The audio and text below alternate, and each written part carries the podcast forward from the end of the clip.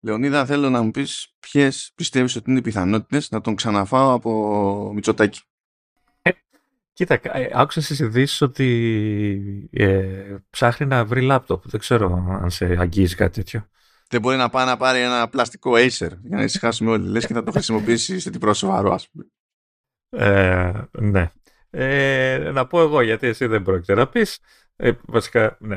Ε, έκανε πράξη την ε, απειλή. Νομίζω τα έλεγε την προηγούμενη φορά ότι θα, θα κινηθείς ε, γρήγορα κτλ. Ναι, έστειλα, δηλαδή δύο η ώρα έπαιξε η παρουσίαση της Apple, 2.30, 2 και 31 τελείωσε, έκοψα κίνηση να δω τι παίζει με τις συνθέσεις, ποιες είναι οι έτοιμες και τα λοιπά, για να καταλάβω αν θα χρειαζόμουν ένα build to order και κάπου 3,5 ώρα έστειλα ένα mailάκι. Ναι, Κάποιο, εντάξει, ευτυχώς ελπίζω να το κανένα επαγγελματικό. Μην είναι κανένα email που έχει ο άνθρωπος και στο κινητό του ξέρω, και σφυράει μέσα στο βράδυ. Ε, δεν ξέρω, πού να, ε, είμαι εγώ υπεύθυνος για τα settings που έχει. Στο επαγγελματικό το mail είναι, αλλά πού ξέρω εγώ τι κάνει εκεί πέρα. Ε, εντάξει, ό, όσοι δεν καταλάβατε, ναι, ο, ο Μάνος είναι έτοιμος να αφήσει πίσω του το κατακαημένο MacBook Pro που κρατάει αυτή τη στιγμή στα χέρια του που είναι από το 17. Η πλάκα είναι ότι δεν μπορώ να τα αφήσω τελείως πίσω, διότι άμα μου κάτσει καμιά παραγγελιά με Trandos θα πρέπει να τρέχω την idea για τα Windows. Ναι. και Windows. Ε... Δεν θέλω Windows. Άλλοι δεν θέλουν να κάνουν update το Trandos για να είμαστε μέσω cloud. Ναι, κάτσε, ε, κάτσε ρε φίλε, αφού θα παίζει και Parallels, δεν έχεις πάρει. Παίζει με, με M το Parallels, αλλά θα πρέπει να, δεν ξέρω, με τα Windows τι πρέπει να κάνεις. Ε, έτσι κι αλλιώς θα είναι emulation το, το πράγμα. Αν τρέξει το Trados εκεί μέσα που δεν είναι καν για ARM, τι θα γίνει; Θα μου πεις με, με, με, τέτοιο chipset μπορεί και να γίνει. Ποιος ξέρει. Που είναι ναι, αυτό. Δεν θα δούμε. Δεν θα μασίσει. Το, το έχει ρε, το έχει. Ε, εν τω μεταξύ νομίζω έχει cloud το Trados, αλλά πρέπει να το πληρώνεις κάτι. Ναι, ναι, με αυτό είναι το θέμα. Αλλά δεν εξαρτάται από μένα αυτό το πράγμα το ναι. συγκεκριμένο. Ναι. Εξαρτάται από τον product manager. Κατάλαβες. Τέλος πάντων, τέλος πάντων. Εντάξει, τώρα συζητάς τώρα ότι το πρόβλημα τους είναι τα Windows. Έτσι, okay. Ε, το, ο τύπος πήγε και συγγνώμη, έσκασε. Ε, συγγνώμη. Ε, είμαστε Apple Podcast. Τι πιο φυσιολογικό από το πρόβλημά μας να είναι τα Windows. Ε, δηλαδή... ε, ναι, εντάξει, λογικό. Τέλος πάντων, ο, ο κύριος από εκεί τέλος πάντων, έστειλε το mail. Δε, πήγε και. Ε, όταν σας είπε ότι έψαχνε να βρει τις συνθέσεις, απλά έκανε το εξής. Πήγε στο site που έψαχνε τις συνθέσεις έτσι και συνήθως τα site αυτά, όπως ξέρετε, ξεκινάνε με το πρώτο μοντέλο που συνήθως το, η ταξινόμηση είναι από το φθηνότερο προς το ακριβότερο. Ε, ο τύπος λοιπόν, που έψαχνε, υποτίθεται, configuration, μπαίνει στο site και κάνει ένα φραπ, έτσι, το scroll και η σελίδα πάει από πάνω, πάει τέρμα κάτω. Ε, πατάει το τελευταίο τετραγωνάκι, υποθέτω, γιατί θα είναι σε κουτάκια λογικά εικονίτσες και τέτοια. Έτσι, το τελευταίο κουτάκι, αυτό που έχει πολλά νουμεράκια από κάτω. και το πρώτο από αυτά ξεκινάει από 4. Βέβαια είναι ψευδέστης γιατί τα, άλλα, τα υπόλοιπα είναι 9-9-9 οπότε ουσιαστικά είναι 5 ε, εντάξει θα, θα γλιτώσει ξέρω εγώ λόγω τιμολογίου και τέτοια κάποια ΦΠΑ είναι και Δεν είναι κάποια και... ΦΠΑ. κοίτα, όταν, όταν ο ΦΠΑ καταλήγει λόγω γενικότερου ποσού και είναι ένα χιλιάρικο, δεν είναι κάποιο, γλιτώνει κάποιο ε, ΦΠΑ. Εντάξει. ναι, θα γλιτώσει από εκεί. Κοίτα, φυσικά, φυσικά έτσι, έγινε το εξής. Στην προηγούμενη φουρνιά, τον MacBook Pro, το ακριβότερο έτοιμο build που είχε στα 16 inch η Apple ήταν ακριβώς αυτό που με βόλευε. Και είχε μια τιμή χ. Έτσι. Ε, στα έτοιμα builds που έχει η Apple για τη νέα φουνιά των MacBook Pro έχει και ένα price tier καινούριο παραπάνω. Και φυσικά, και φυσικά Αυτό είναι που σε βολεύει. Ναι. Οπότε πακέτο, δηλαδή εντάξει λέμε okay, ε, για πες, για πες ε, τα specs ε, τι, Κάτσε, δεν θα πω. Αυτά, αυτά αφού θα τα πούμε μετά έτσι κι αλλιώς. Θα εξηγήσω και τι πήρα, γιατί πήρα. Όχι, εννοώ, εννοώ ότι πήρα. Εντάξει, okay, θα τα πούμε αφού παρουσιάσουμε επίσημα. Ε, ναι, okay. ε, ναι. Απλά για την ιστορία να πω ότι τουλάχιστον δηλαδή οι, οι πρόφυποι τιμέ σε δολάρια και ευρώ είναι μία ή άλλη. Το οποίο είναι λογικό γιατί και σε δολάριο η τιμή είναι πρόφυπια. Οπότε η, μετα, η, ε, τέτοιο, η μετατροπή είναι σχεδόν ένα προς ένα, ρε παιδί μου. Δηλαδή για να καταλάβετε έτσι, η σύνθεση που διάλεξα εγώ σε δολάριο είναι 3.999 και σε ευρώ πρόφυπια είναι 4.023. Είναι απλά έχουμε αυτή, και αυτή τη μικρή διαφο- αριθμητική διαφορά για τον εκνευρισμό, ξέρω εγώ. ε, και όλο το υπόλοιπο είναι φάση, ξέρω εγώ, ΦΠΑ. Ε, οπότε είναι, βλέποντας τις τιμές σε δολάρια δηλαδή, είναι σαν να βλέπετε τις τιμές σε ευρώ χωρίς ΦΠΑ. Σκεφτείτε το κάπως έτσι. Είναι εύκολο να συνεννοηθείτε από εκεί πέρα. Ε, εγώ απλά να πω ότι επειδή δεν μπορούσα να, να, να ζηλεύω, έτσι, ε, πήγα και πήρα το Mario Wonder. Δεν μπορώ να διαφωνήσω με αυτό.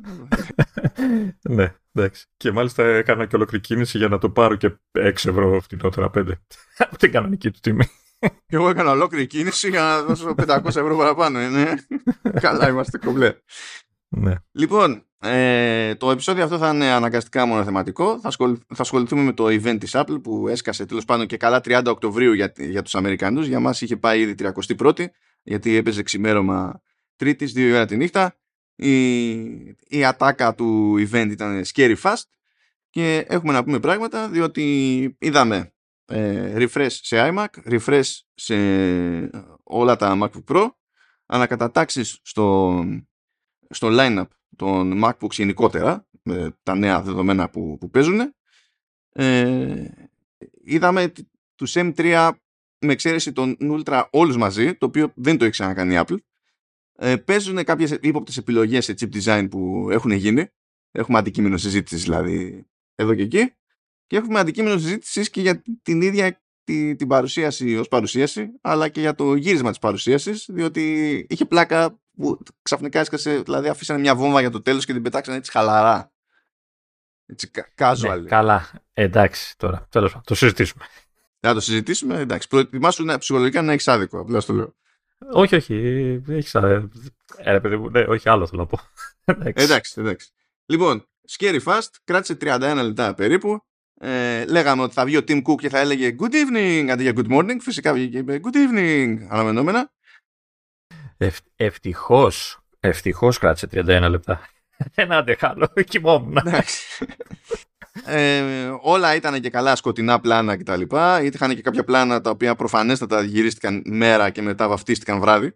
Ε, αλλά συμβαίνουν αυτά σε τέτοιες είχε, και, είχε, και, είχε και καπνούς. Δεν ξέρω αν ήταν κανένας M1 που δούλευε πολύ εκεί. Είχε κάτι καπνούς, είχε να ακούγεται και καλά ένα τέτοιο. Ένα. Ε, ουλιαυτό από, από τέτοιο, από. Ε, από λύκο, ξέρω εγώ, και ό,τι να είναι. Α, δεν ήταν αυτοί που πληρώνανε το καινούργιο μηχάνημα. Όχι, γιατί σε εκείνο το σημείο δεν είχε πει τις τιμές ακόμα. Σωστά, σωστά. Ήταν, ήταν στην αρχή, ήταν νωρίς. δεν δώσανε πολύ πόνο με Halloween, η αλήθεια είναι. Απλά γέλασα που βγήκε σε κάποια φάση ο Τζόνις Ρούτζι που είναι το τυπάς για το Silicon, ας πούμε.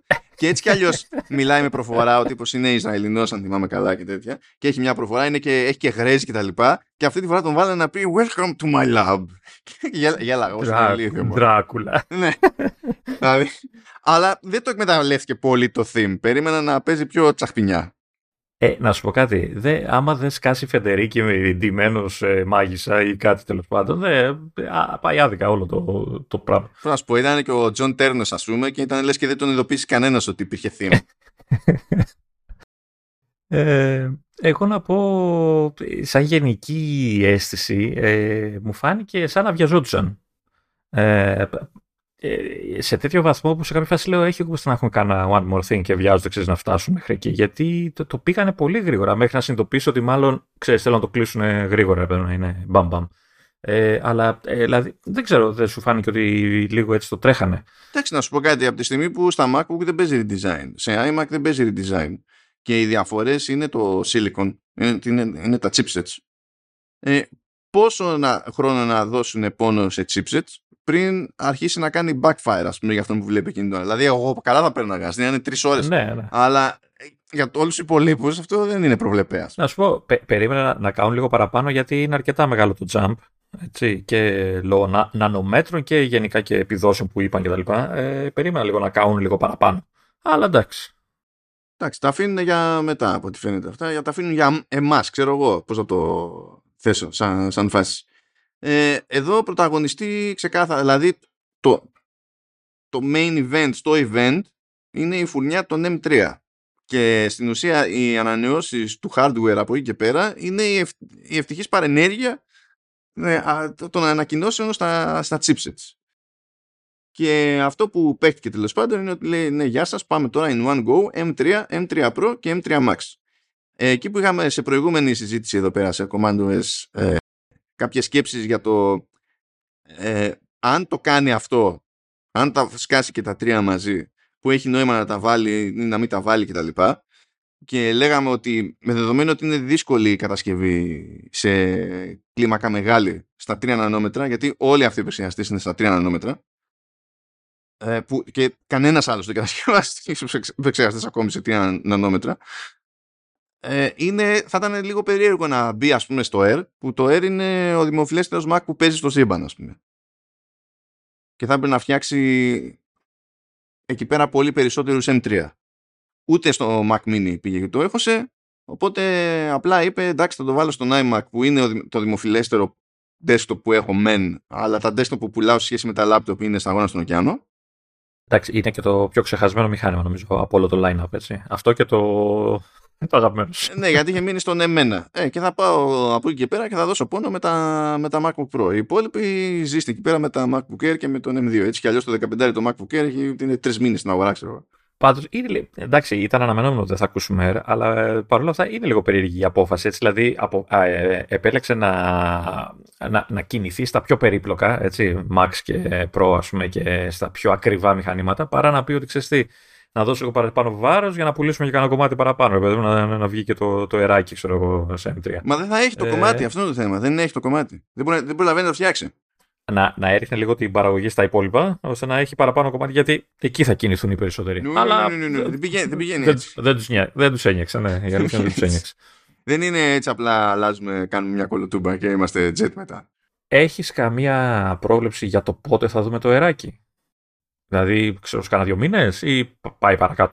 Νομίζω στο το νωρίτερο θα είναι άνοιξη. Ε, εγώ τους κόβω για καλοκαίρι. Να πω όταν θα σκάει δηλαδή WWDC θα πει πάρτε και τα Air με του M3, ξέρω εγώ και αντιγεια. Δεν θα είναι μετά πολύ αργά, δεν, δεν θα τους πάρει πάλι μπάλα. Δηλαδή, ξέρεις, να το βγάλει πιο νωρίς ώστε τον Οκτώβρη να πει ότι ξέρω εγώ τουλάχιστον έκλεισε και σχεδόν χρόνο, ξέρω κάπως έτσι.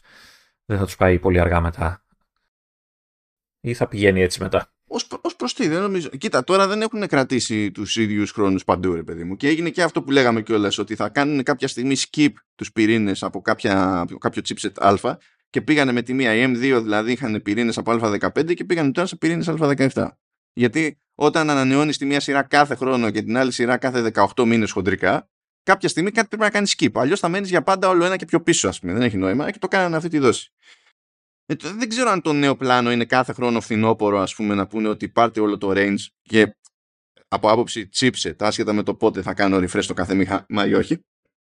Αλλά το, το MacBook Air, ας πούμε, δεν είναι και ο ορισμός ποτέ του cutting edge για να πεις ότι όχι, ρε παιδί αλλά λόγω της δημοφιλίας το, το, το σκέφτομαι εγώ ότι θα, θα ήταν ωραίο να, να σκάσει και αυτό, ρε παιδί μου. Κοντά, όχι τώρα, αλλά ξέρεις, αρχές του χρόνου, κάπως έτσι. Εντάξει, να, θεωρώ και εγώ ότι είναι προτιμότερο άνοιξη ε, από καλοκαίρι.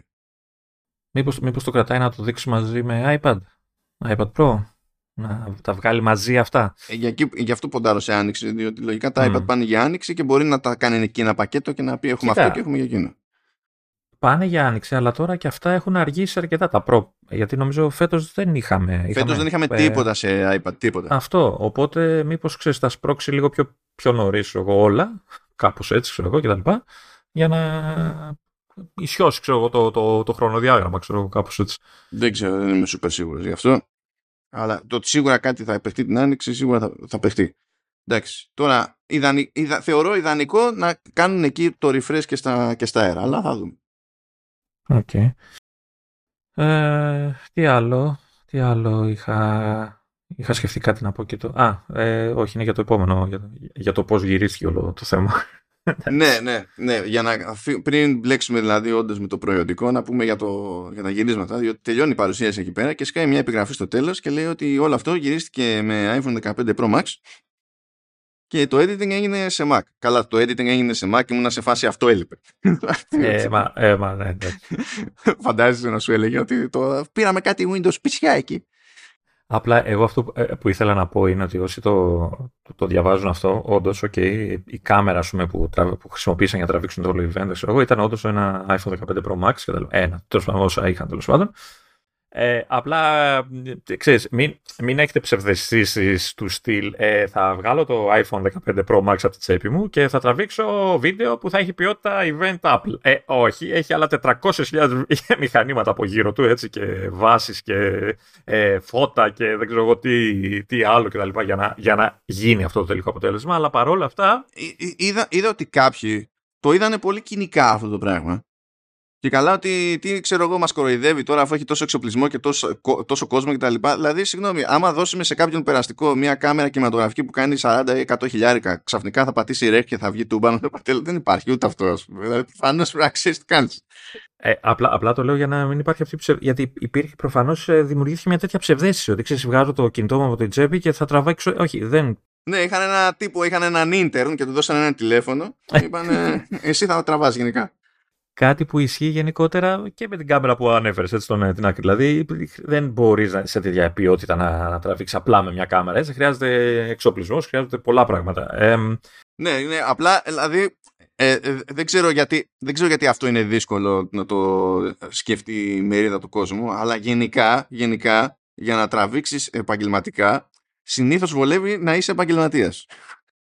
Συνήθως, ναι, όχι πάντα. Αλλά συνήθως. Ναι, δηλαδή πρέπει να ξέρεις να τραβάς. Εντάξει. Δηλαδή, άμα, κάνεις, άμα, άμα βγάζεις καλό περιεχόμενο για τα δεδομένα του TikTok, δεν είσαι έτοιμος για το κρού του James Cameron. δηλαδή, δεν ξέρω γιατί. Γιατί. Άμα έχω, γιατί άμα έχω αυτό το στρογγυλό το πράγμα μπροστά στα μάτια μου και μου τα κάνει λύση έτσι όπως φαίνεται σαν κουλουράκια μέσα στα μάτια το φως, δεν είμαι επαγγελματίας. Όχι, απλά, απλά δεν είσαι το τελείως περαστικός που δεν ενδιαφέρεται καθόλου για το φωτισμό. Έχεις κάνει ένα βήμα παραπέρα. Αλλά τι να γίνει τώρα; να, τι να κάνω; Ε, όχι, πάντως είναι εντυπωσιακό και αν σκεφτούμε ότι από ό,τι κατάλαβα κάποιες σκηνές ήταν όντως βράδυ. Κάποιες ήταν ε, όντως βράδυ, ναι. Όπου εκεί παραδοσιακά κάμερες κινητών ε, χωλαίνουν τις νυχτερινές λήψεις. Βέβαια, εντάξει, είχαν χιλιάδες φώτα. Καλά, είχαν φωτισμό εντάξει ελεγχόμενο και συν τοις άλλοις το καταλαβαίνετε. Όλα αυτά έχουν τραβηχτεί ProRAW, ας πούμε. Ε, προ, ε, μάλλον. ProRAW είναι για τις φωτογραφίες. Ε, ProRes γιούχου. Και έχει πέσει μετά με log, εννοείται, εννοείται, εννοείται με log και μετά έχει πέσει το color grading της ζωής, ας πούμε, της ίδιας. Το οποίο επίσης είναι προβλεπές σε τέτοιε παραγωγέ. Κανένας δεν τραβάει και λέει: Απετάω το αρχείο του βίντεο και κάνω μια σειραφή και είμαστε έτοιμοι. Και υποθέτω ότι το κάνανε με Mac Intel, ε. Σίγουρα, σίγουρα, σίγουρα. Πάνε ένα Mac Pro του 19 με μια κάρτα Afterburner μέσα αυτό. ναι. Ε, οπότε ναι, ε, απ' τη μία είναι ε, λίγο ξενερώνω με το ότι ξέρεις, υπάρχουν αυτοί που λες ότι ξέρεις, α, μας κορυδεύεται και απ' την άλλη συνειδητοποιήστε ότι ακόμα και επαγγελματική κάμερα να είχαν, πάλι τον ίδιο εξοπλισμό θα χρησιμοποιούσαν. Έτσι. Απλά σου δείχνει ότι, ότι ακόμα και με την κάμερα του iPhone, αν έχεις τον κατάλληλο εξοπλισμό, μπορείς να κάνεις όχι ένα, δέκα βήματα παραπάνω. Είναι, ότι μπορείς να κάνεις δουλειά και ότι είναι πλέον αποδεκτό σε μια τέτοια παραγωγή, ρε παιδί μου, ε, με ένα επίπεδο χ. Ότι μπορείς να κάνεις δουλειά. Εγώ δεν μπορώ ακόμα. Καλά. Πάμε παρακάτω, δεν, δεν, δεν θέλω να ασχοληθώ. Το βλέπεις, το βλέπεις ότι πρώτα θα μου έρθει το MacBook Pro και μετά τέτοιο. Σου είπα τι να κάνεις, αλλά κάθεσαι εκεί πέρα και απλά μου τρώνεις. Ε, αυτό, αυτό που μου είπες να κάνω, προποθέτω ότι έχω χρόνο να πάω σε συγκεκριμένο σημείο. Δεν μπορώ Όχι, να κάνω προποθέτει ότι έχεις χρόνο να πάρει τηλέφωνο. Μια χαρά μπορείς ε, να Καλά, σου τώρα. Ε, βλέπεις, βλέπεις. Να, να συνοηθείς από το τηλέφωνο, είναι δυνατόν; Απλά θέλεις εσύ να κάθεσαι να βρει στο zoom σου έξτρα, να το κάνεις ακόμη χειρότερο. Κάτσε πίξε. Κάτσε πίξε. Κάτσε ρε φίλε, γιατί ε, μας αφαιρούν τις γκρίνιες ένα, ένα το έχεις πάρει χαμπάρι. Θα, δεν θα έχουμε ένα. Ε, Πώς αφαιρούν ρε, που σου λένε ότι εσύ πήγες και παρήγγειλες 6 του μήνα και σου λένε δεν μπορούμε να σε εξυπηρετήσουμε γιατί καλύπτουμε τώρα τις παραγγελίες που έγιναν 15 του μήνα και λες, ξέρεις να μετράς. 15 παρήγγειλα κι εγώ, όπως ήταν η πρώτη μέρα το προπαραγγελίο. Α, 15, συγγνώμη, συγγνώμη, ναι. Άρα, ok, okay, ναι. ναι. ναι. Και σε σχετικό email ναι, μου είπαν αυτό το πράγμα. Ε, τώρα εξυπηρετούν τις 15 Νάτου. Ε, ναι, δεν πιάνεις. Guess what; Guess what. Ναι, τέλος πάντων, καλά. Γεια. Πάμε Λοιπόν, πάμε στις τζιτζάτζουλες εδώ πέρα με τα, με τα chipsets. Είπαμε M3, M3 Pro, M3 Max in one go. Είναι πάμε και, και γεια σας κατευθείαν. Πρέπει να γιορτάζουν εκεί στα εργοστάσια παραγωγής, έτσι. Εύκολο θα είναι όλο αυτό. Τι να γιορτάζουν. Εδώ πρώτα απ' όλα έχει σκάσει άπειρα λεφτά η Apple και ταυτόχρονα παρότι έχει σκάσει άπειρα λεφτά έχει κάνει και μόντα με την TSMC που λέει ότι κοίταξε αυτά τα wafers που θα βγαίνουν σκάρτα δεν τα, δεν τα πληρώνω καν. Βάλτε στον πάτο σου. και ακόμη και έτσι, ακόμη και έτσι ε, η business συμφέρει την TSMC. Αυτά είναι. Ε, διότι είναι ο μόνος πελάτης που παράγει ε, που, που, ζητάει πράγματα σε 3 νάνο δεν υπάρχει κανένας Επίσης είναι εκπληκτικό το ότι έτρεξε αυτή η παραγωγή με αυτά τα τρία διαφορετικά chipsets με τόσο μεγάλο, μεγάλη διαφορά σε βαθμό πολυπλοκότητας, μεγέθος, πυκνότητας κτλ. που είναι αδιανόητο. Δεν το κάνει κανένας. Δηλαδή αυτό δεν είναι normal που έγινε. Από κατασκευαστική πλευρά δηλαδή και ματιά αυτό που πήγε και έκανε δεν είναι normal. Ήταν, δηλαδή έβλεπα ανθρώπους που ασχολούνται με το άθλημα προηγουμένως και έλεγε ότι παιδιά εγώ δεν, μου φαίνεται αδιανόητο αυτό που ακούγεται ότι θα δείξουν και τα τρία chipsets με τη μία. Και αν, έχει, και αν γίνει θα είναι πρω, ε, πρωτάκουστο. Ε, και μετά έγινε. Λέγανε επίσης ότι θεωρούν αδιανόητο να πάνε σε όλα αυτά τα chipsets για το πρώτο process στα 3 nano της TSMC διότι είναι πολύ πιο ακριβό από αυτό που ξεκινά τώρα να μπαίνει στην παραγωγή το ξεκινά τώρα δεν σημαίνει αύριο έχουμε chipsets. Ε, είναι, τα, τα βάζουμε τώρα στο φούρνο, είμαστε έτοιμοι σε 100 μέρες από σήμερα. Οπότε θεωρούσαν ότι θα, η Apple θα περίμενε τέλος πάντων στα πιο πολύπλοκα ώστε να μαζέψει λίγο το, το κόστος. Και τώρα όσο έχει νομίζω το πράγμα το νούμερο που άκουσα είναι ότι για να παραχθούν αυτά, δηλαδή βάλαμε το wafer στη, στη μία άκρη για να βγει και να είναι έτοιμο το chip στη, στην άλλη, παίρνει και παραπάνω παίρνει 110 μέρες. Οπότε όλο αυτό έχει ξεκινήσει, καταλαβαίνεις από πότε. Από πρόπερση. Ναι, είναι φάση άντε Όλο, όλο αυτό είναι, είναι κούκου ε, για να καταλάβετε ας πούμε το, ο, ο αριθμός το, των, των ημιαγωγών στο, σε M3 Max είναι μεγαλύτερος από τον αριθμό των ημιαγωγών στο, στα, στα τσιπάκια τα α100 της Nvidia τα οποία είναι για servers και είναι γκουμούτσες. είναι, είναι, είναι, τούβλα. Δηλαδή δεν μιλάμε για φθηνό πράγμα. Που πώς θα μιλούσαμε για φθηνό πράγμα από τη στιγμή που λέγαμε στους άλλους ότι ο Α17 Pro κάνει 130 δολάρια μόνο για να φτιαχτεί. Και ο M3 είναι πιο πάνω, ο M3 Pro είναι πιο πάνω και ο M3 ε, Max είναι πιο πάνω. Καταλαβαίνετε. Σφα, σφαγουλίνε. Να προσπαθήσουμε να βγάλουμε εδώ πέρα μια άκρη στο πράγμα μια τέλος πάντων να το συζητήσουμε και αυτά από πριν. Ε, έδειχνε η Apple στην παρουσίαση σύγκριση, διαφορά δηλαδή στην απόδοση και σε σχέση με M2 και σε σχέση με εμένα. Αλλά όταν άνοιγε το στόμα του κάποιος επί σκηνής, ε, στεκόταν στη διαφορά με εμένα.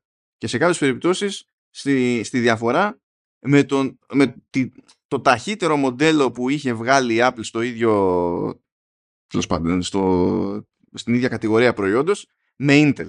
Δεν, δεν έκανε συγκρίσεις δηλαδή με τις νεότερες φουρνιές από Intel. Ε, λέει, λέει τέλος πάντων σε σχέση με το ότι γρηγορότερο είχαμε, ξέρω εγώ, σε MacBook με Intel, ε, αυτό είναι 100 εκατομμύρια φορές γρηγορότερο, δεν ξέρω και εγώ τι λέει, κάτι τέτοια. Ε, πάντως, ε, εμένα μου φάνηκε λίγο περίεργο γιατί την έπαιρνε να, να συγκρίνει και τον, το, το έκανε βέβαια γραπτός, αλλά θα, δεν ντρεπόμαστε γιατί για να δείξει πιο μεγάλη διαφορά το κάνει, κάνει πιο μεγάλες εντυπώσεις.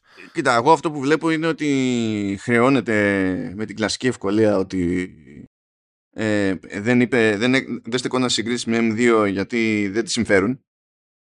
Το οποίο μου φαίνεται αστείο διότι κάθε φορά όλοι περιμένουν ότι οι ισχυρισμοί της Apple στα, στα benchmarks είναι στο γάμο του Καγκιόζη και ότι αποκλείεται να ισχύουν και πάντα ισχύουν με μία εξαίρεση όταν είχε πει παπάντζα για GPU σε σχέση με τη 3080 πάντα τα νούμερα είναι, καταλήγουν στο, στο benchmarking και είναι αυτά που λέει η Apple και καμιά φορά στο benchmarking βγαίνουν και λίγο καλύτερα από αυτά που λέει η Apple. Δηλαδή πάντα το, το track record είναι, είναι θετικό. Επίσης σου είχε ετοιμάσει η ίδια slides και στα δείχνει εκείνη την ώρα. Δηλαδή, άμα ήθελε να στα κρύψει, δεν θα στα δείχνει καν. Να. να. δεν, δεν καταλαβαίνω πώς γίνεται να στο δείχνει και επειδή δεν το διαβάζει ακριβώς όπως το βλέπεις μπροστά σου εκείνη την ώρα, θεωρείς ότι παίζει πλεκτάνη. Ο, ο άλλος λόγος που σκεφτόμουν εγώ είναι το ότι θεωρεί ότι ακόμα ο πολλής κόσμος είναι Intel και σε M1. Οπότε σου λέει αυτοί να το ακούσουν ότι έχει τεράστια διαφορά από αυτό που έχουν. Δηλαδή, όσοι έχουν κάνει το jump σε M1, ότι ρε παιδί μου, M3 μπορεί να ακούγεται ότι, είναι, ότι βγήκε ξέρεις, σχετικά πρόσφατα, ρε, κοντά ο ένα, το ένα τσιπάκι από το άλλο. Έτσι είναι κοντά δύο χρόνια, ούτε καν δύο χρόνια. Ε, ποιο, για ποιο λέμε τώρα, το, το πιο... το, ε, από το M1 στο M3, ρε παιδί μου, νομίζω 18 μήνες είπανε. Όχι, όχι. 18 μήνες είναι από φουρνιά σε φουρνιά. Από εμένα σε M3 είναι σχεδόν τρία χρόνια. Είναι τρία χρόνια. Ε, Ωραία, έστω. Και πάλι, τρία χρόνια είναι λίγο για τέτοιες επιδόσεις. Οπότε σου λέει για να τους πείσω να, να καταλάβουν ότι ρε παιδί μου, ξέρεις, ε, ανέβηκε πολύ η, η επίδοση του, του νέου chip σε σχέση με αυτό που έχουν οι περισσότεροι που, νέοι ας το πούμε, χρήστες που κάναν κατευθείαν το, το jump σε Apple Silicon αλλά και όλοι οι παλιότεροι που έχουν Intel και τα λοιπά ακόμα και τα λοιπά. Οπότε σου λέει το M2 ίσως να μην έχει τόσο κόσμο, ίσως... Ε, μα, πώς, μα πώς να, έχει, σκέψου ότι η M2 για MacBook Pro ας πούμε, δηλαδή η Pro και Max βγήκαν τον Ιανουάριο και φτάσαμε τέλειο Οκτωβρίου και βγήκαν. Οπότε πόσοι να προ έχουν προλάβει, έτσι κι αλλιώς. Δηλαδή. Ακριβώς. Οπότε σου λέει ο περισσότερος κόσμος θα καταλάβει, έχει δηλαδή εμπειρία από τον M1. Οπότε θα καταλάβει όταν του πω εγώ ότι είναι δύο και δυόμιση φορές ταχύτερο, θα έχει ξέρεις, ένα, μέσα του ένα, μια αίσθηση ότι για, γιατί ταχύτητα μιλάμε πια. Ναι. Οπότε οι M2 δεν έχουν προλάβει ακόμα να, να δείξουν. Έτσι, δεν, δεν έχουν πολύ κόσμο. Αλλά εντάξει, η αλήθεια είναι ότι εμά του Nerdless μας ενδιαφέρει η βελτίωση σε σχέση με το αμέσως προηγούμενο καλύτερο που υπήρχε για να μπορούμε να ε, ναι, ναι. Αλλά τέλος πάντων, ε, αυτό που έκανε σε πρώτη φάση η Apple είναι να, να πιάσει ένα είδο πυρήνα. Και λέει ρε παιδί μου, ότι ο πυρήνας σε M3, ο, ο, ο μεγάλος πυρήνας σε M3, ε, τα πηγαίνει 15% καλύτερα σε σχέση με τον μεγάλο σε M2 και 30% σε σχέση με τον μεγάλο σε M1. Τώρα δεν εξηγεί γιατί και πώς, έτσι, ξέρεις, το αν έχει ανεβεί η συχνότητα, αν είναι γενικά πιο αποδοτικό στην ίδια συχνότητα κτλ. Απλά σου λέει τέλος πάντων το τελικό αποτέλεσμα στο μεγάλο πυρήνα είναι 15% πάνω σε σχέση με M2 και 30% πάνω σε σχέση με εμένα. Αντίστοιχα, ε, στους μικρούς πυρήνες έχουμε μεγαλύτερη βελτίωση και λέει ότι εκεί ο M3 είναι 30% πάνω από M2 και 50% πάνω από εμένα. Ε, εδώ νομίζω ε, αξίζει να σταματήσουμε και να, να, νομίζω αυτή η διαφορά είναι η πιο σημαντική για τον μέσο χρήστη. Έτσι, γιατί ναι, ο μέσος ναι. χρήστης θα κινείται κατά 90% του χρόνου εργασίας του με τους μικρούς πυρήνες. Έτσι. Δεν νομίζω ότι θα, θα, θα, θα, θα φιλοτιμηθεί ο M3 να, να ανάψει τους μεγάλους πυρήνες για, για Facebook ή για Word ή δεν ξέρω εγώ τι άλλο μπορεί να χρησιμοποιήσει κάποιος. Κοίτα, να το, να το πάμε και αλλιώς. Σχεδόν οτιδήποτε κάνει το λειτουργικό σύστημα στον αυτόματο ε, είναι, τρέχει υποχρεωτικά στους μικρούς. Δηλαδή δεν, ε, το, δεν το σύστημα ε, που διαχειρίζεται το φόρτο δεν επιτρέπει καν σε εκείνα τα processes να πάνε στους μεγάλους. Για καταλάβεις ας πούμε. Οπότε το να κάνεις ταχύτερο στους μικρούς ε, σημαίνει ε, αποδοτικότητα σε βασικό επίπεδο δηλαδή, τελείως. Πέρα από αυτό είναι και αποδοτικότητα ή η επιδόση τέλος πάντων που ε, τις, τις, νιώθει ο άλλος γιατί είναι αυτό που χρησιμοποιεί συνέχεια ρε, διαρκώς. Δηλαδή πιο, πιο συχνά θα, θα χρησιμοποιήσει τους μικρούς πυρήνες παρά τους μεγάλους για τις εργασίες ενός γραφείου ή οτιδήποτε. Ακριβώς. Και όσο, και όσο καλύτερα τα πηγαίνουν οι μικροί, τόσο δυσκολότερα το σύστημα θα πηγαίνει και θα ενεργοποιεί τους μεγάλους. Πράγμα που σημαίνει ότι για μεγαλύτερο Μπαταρία. χρονικό διάστημα στην τυπική χρήση θα έχουμε χαμηλή κατανάλωση, οπότε πιο γιου. Και, και, και thermals, έτσι, και ναι, ζέστη λιγότερη και μπαταρία περισσότερη και ταχύτερη λειτουργία σε ε, χρήσεις που ε, κάνουμε οι περισσότεροι. Με αυτό. Δηλαδή, νομίζω είναι πιο σημαντική η άξιση των επιδόσεων στους μικρούς πυρήνες παρά αυτό που κάνουν στους μεγάλους, που οι οποίοι βέβαια δεν την φτύνουμε έτσι, αλλά λέω τώρα για, τη μέση, για, το, για το μέσο χρήστη. Είναι σημαντικό κιόλας γιατί το ταβάνι της κατανάλωσης καθώς πηγαίνουμε από γενιά σε γενιά έχει ανέβει. Δηλαδή, ε, η, η M2 σε σχέση με εμένα πηγαίνουν πιο ψηλά σε κατανάλωση. Και οι M3 σε σχέση με M2 πάνε και εμένα προφανώς πηγαίνουν πιο ψηλά σε κατανάλωση. Άμα πας και το τελικιάστρι, παιδί μου, αυτό θέλω να πω. Δεν μιλάμε τώρα για περίπτωση τύπου πάντα Windows, δηλαδή σε, σε Windows laptop ας πούμε έχουμε GPU που τραβάνε μόνος στους 140W και εδώ 140W σε stress test, το οποίο είναι δύσκολο να πεις ότι κάνω κάτι μέσα στην ημέρα μου που τα τσιτώνει όλα forever. Ε, όλο το μηχάνημα ε, με M3 Max πηγαίνεις στα 140W. Όλο το μηχάνημα. Ε, όχι GPU μόνο. Οπότε τέλος πάντων, ναι, δεν έχει δώσει συγκεκριμένα νούμερα στην κατανάλωση κτλ. Αλλά θα συζητήσουμε με βάση αυτό που σου κάνει και σε εντύπωση με τους μικρούς πυρήνες διότι πιστεύω ότι με αυτό το σκεπτικό έκανε και κάποιες αλλαγές στο design των chipsets ειδικά στην περίπτωση του M3 Pro και αλλάζει λίγο και η λογική του, των, προτάσεων του lineup είναι, έχει, έχει λίγο ζουμί εκεί. Πιστεύω ότι ο M3 Pro ε, ενώ δεν είναι το πιο εξωτικό chip από τα τρία ε, έχει το πιο μεγάλο ενδιαφέρον για το πώς στέκεται, υπό ποιες συνθήκες κτλ. Αλλά τέλος πάντων, αυτά από το τι γίνεται με τους πυρήνες CPU. Τώρα σε GPU έχουν ε, πάρει την αρχιτεκτονική που είδαμε να πρωτοσκάει στον α17 Pro, πράγμα που σημαίνει ότι καλησπέρα, έχουμε και εμείς πλέον hardware acceleration σε mesh shading και ray tracing, ενώ πριν ήταν μόνο μέσω software. Εδώ στην ουσία κλείνει τρύπες σε σχέση με τον χώρο του, του, του PC. Ε, Δηλαδή, προφανώς το PC έχει ένα μάτσο ξέρω, GPUs που χρησιμοποιούν. Έχουν hardware acceleration σε ray tracing, ενώ τώρα ρεφάρει η, η Apple. Απλά είναι από τα αστεία της ζωής ότι ξεκίνησε από το iPhone. ε, το mesh shading επίσης είναι κάτι το οποίο ναι μεν υποστηρίζεται σε σύγχρονες GPU γενικά και γενικά άμα κάποια GPU στο χώρο του PC ε, λέει ότι υποστηρίζει DirectX 12 Ultimate υποστηρίζει και mesh shading, hardware acceleration στο mesh shading. Αλλά δεν είναι κάτι που μέχρι στιγμής αξιοποιείται συστηματικά από παραγωγές. Δηλαδή ένα πρόσφατο παράδειγμα που αποτελεί εξαίρεση στο σύνολο είναι το Alan Wake 2. Το Alan Wake 2 σου λέει ότι εγώ επισήμως υποστηρίζω μόνο GPU με mesh shading. Δεν σου λέω δεν θα τρέξει καθόλου στις υπόλοιπες, ε, τις παλαιότερες, αλλά δεν έχω ευθύνη και δεν προσπαθώ καν. Οι κονσόλες έχουν. Οι κονσόλες επίσης έχουν. Ε, έχει το, το, το Xbox Series έχει κανονικότητα γιατί φρόντισε η Apple να ε, είναι ό,τι πρέπει ακριβώς να υποστηρίζει τα πάντα από DirectX 12 Ultimate. Η Microsoft εννοείς; Ναι, τι είπα; Η Apple. ναι, ορίστε. Μπράβο. Εντάξει. Ε, και στο PS5 τεχνικός όχι ακριβώς αλλά έχει ρεφάρει η Sony με ένα δικό της τέλος πάντων σύστημα που στην ουσία πετυχαίνει το ίδιο πράγμα. Okay. Οπότε τέλος πάντων θα φτάσουμε αυτό κάποια στιγμή θα γίνει διαχωριστική γραμμή σε νέες παραγωγές και θα λένε ότι παιδιά κοιτάξτε να δείτε εμείς υποστηρίζουμε μόνο GPUs που κάνουν mesh shading. Δεν θα παίξει ρόλο τώρα αλλά είναι θέμα χρόνου να γίνει διαχωριστική γραμμή. Δηλαδή τώρα να έγινε, είχαμε, είπαμε, ένα, είναι εξαίρεση, αλλά ένα πολύ πρόσφατο παράδειγμα, 27 Οκτωβρίου βγήκε το Alan Wake 2. Θα μου πεις το Alan Wake 2 τρέχει σε Mac; Όχι. Χαίρομαι πολύ. Έτερον εκάτερον. Αλλά λέω για το που πάει η φάση από την πλευρά των games τέλος πάντων και το τι θα απαιτούν προχωρώντας. Μπορούσε, θα μπορούσε να τρέχει όμως, έτσι αυτό. Είναι, υπάρχει δυνατότητα να τρέξει. Ναι, ναι, δηλαδή το και με τα νεότερα δεδομένα και τις προσπάθειες που έχει κάνει η Apple σε επίπεδο APIs και τα λοιπά, ας πούμε, το να αν πει η, η Remedy, you know, ή η Epic που χρηματοδοτεί τη Remedy στην προκειμένη, you know what, θα το βγάλουμε και σε Mac. Η Epic θα πείτε λοιπόν, μάλιστα. Η Epic δεν θα το κυνηγήσει ιδιαίτερα αυτό το πράγμα. πολύ. Απλά δεν ξέρω ακριβώς τι συνεννόηση έχουν μεταξύ τους, ποιος παίρνει αυτές τις αποφάσεις σε αυτή την πίσνα. Γιατί το Alan Wake ανήκει στη Remedy, αλλά τα λεφτά τα βάζει η Epic. Οπότε ξέρω Πάντως, ε, ε, να, να, να πω την αίσθηση που μου έχει δώσει φέτος. Απλά όταν λέω φέτος από το Σεπτέμβριο που ξεκινήσαμε τα iPhone κτλ. Έτσι, ότι φέτος είναι. Ε, θυμήθηκε της GPU. Ε, πέρα από το game που το ανακαλύπτει για πρώτη φορά. Αν θυμάσαι, και αν θυμάστε και εσείς που μας ακούτε, είχε ακουστεί ότι ήλπιζε να κάνει την ξεπέτα με Ray Tracing την περασμένη χρονιά. Αλλά μάλλον αυτό δεν έβγαινε στα 5 νάνο με τα υπόλοιπα δεδομένα έτσι όπως τα ήθελε, οπότε περιμέναμε για τα 3 νάνο.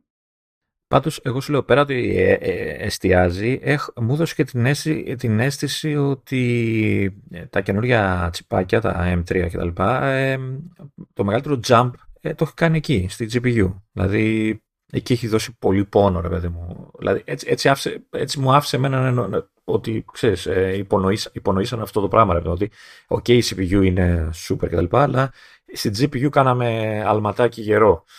Αυτό, αυτό μου έδωσε να καταλάβω. Εξαρτάται το που κοιτάς, αλλά το ζήτημά τους είναι ότι άσχετα, δηλαδή πες ότι δεν μιλάμε για raw power ας πούμε, αλλά πολύ απλά από τη στιγμή που πριν δεν είχες acceleration σε ray tracing και τώρα έχεις, αυτό σημαίνει ότι μπορείς να κάνεις κάποια πράγματα που πριν απλά δεν γίνονταν. Ή αν πήγες να τα κάνεις μέσω software, κατέρρεε το σύμπαν ας πούμε, οπότε δεν ήταν σοβαρή επιλογή να πεις τα διαλέγω να τα κάνω.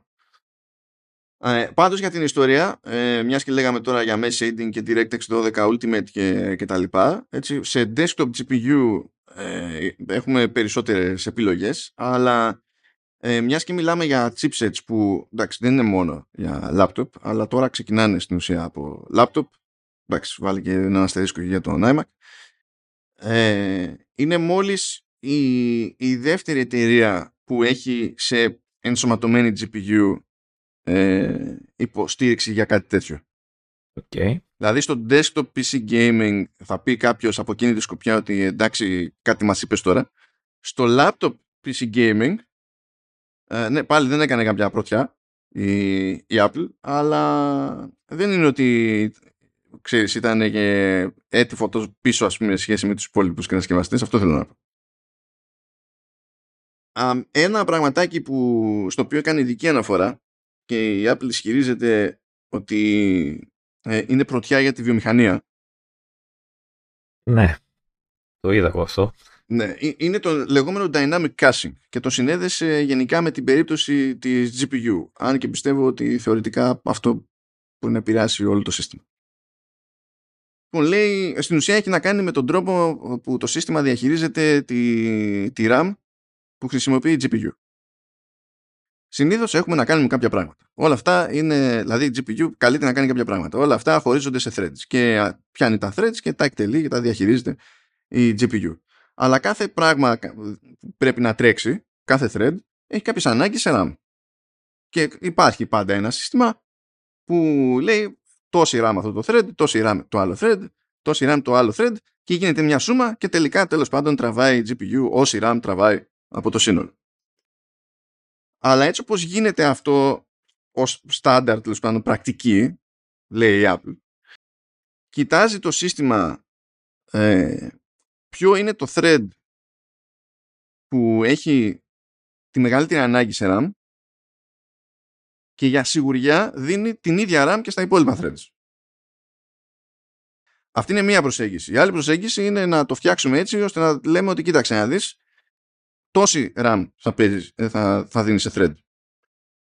Και τα δύο σενάρια υποσυνθήκη δημιουργούν πρόβλημα. Από την άποψη ότι στο πρώτο σενάριο μπορεί κάπου να κάνεις over assign RAM, να δώσεις παραπάνω RAM από αυτή που χρειάζεται το thread, οπότε τη δεσμεύεις και τη στερείται κάτι άλλο ξέρω εγώ, στο σύστημα ή κάποιο άλλο thread. Και στη δεύτερη προσέγγιση, αν δεν έχεις υπολογίσει σωστά, ξέρω εγώ, ε, μπορεί να δώσεις λιγότερη RAM από αυτή που απαιτεί το thread και τελικά να ρίξει τη, την απόδοση της GPU.